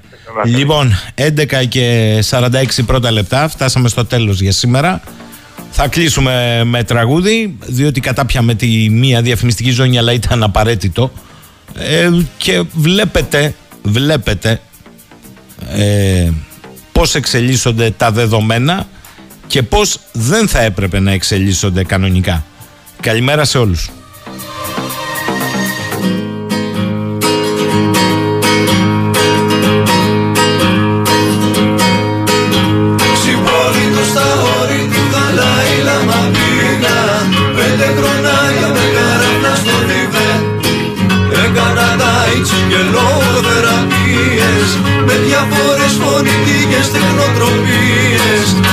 Μπορέσω να βρεθούμε τετάτε Άνετα μιλάω τώρα και σε μπαγκαλιάρους Σε κατσαβίδια και σε λογισμικά. Έλειωσα την τέχνικη της χώρας με ένα χέρι Και μάθα να κόβω με τα μάτια το κύμα. Στη γειτονιά μου με φωνάζουν λακάμα με το δάσκαλό μου περπατάγαμε σε φύκια. Αξιοποιώντας φουτζιγιά μα τεχνικές. Σε πνεύματα μόνο με πινελίκια Και με περούκες και πάντα αιμονές. Να μη σου πω που εφευρέθη ο φραπές Μέσα στο σεντούκι σαράντα εννιά μανδύες. Διάφορα τσόκαρα νοσοκομιακά σε σαπιο πάπυρο εγγράφε μαλακίες. Τα για λίγο με τη λίνα της ακά Και είχε μάθει τσαλιμάκια του κακά Μυσταγωγικού περιεχομένους συνευρέσεις Μεταλαμπαδεύοντας τη γνώση του αγινού Δεν φτάνουν ούτε χιλικόμοι να με δέσεις. Όντας αυτόχωνας από το καλμά του. Και σ' αγαπώ τρελό μωράκι του ουρανού Έχω το ρεκόρ ορθοστασίας με ποθόρνους Σαράντα Όσκαρ και ένα νόμερ ιατρικής. Πιάνω τα χέρια μου, χειρίζομαι και τόρνους Είμαι ο άρχοντας της αστροφυσικής. Να μη σου πω και της κβατομηχανικής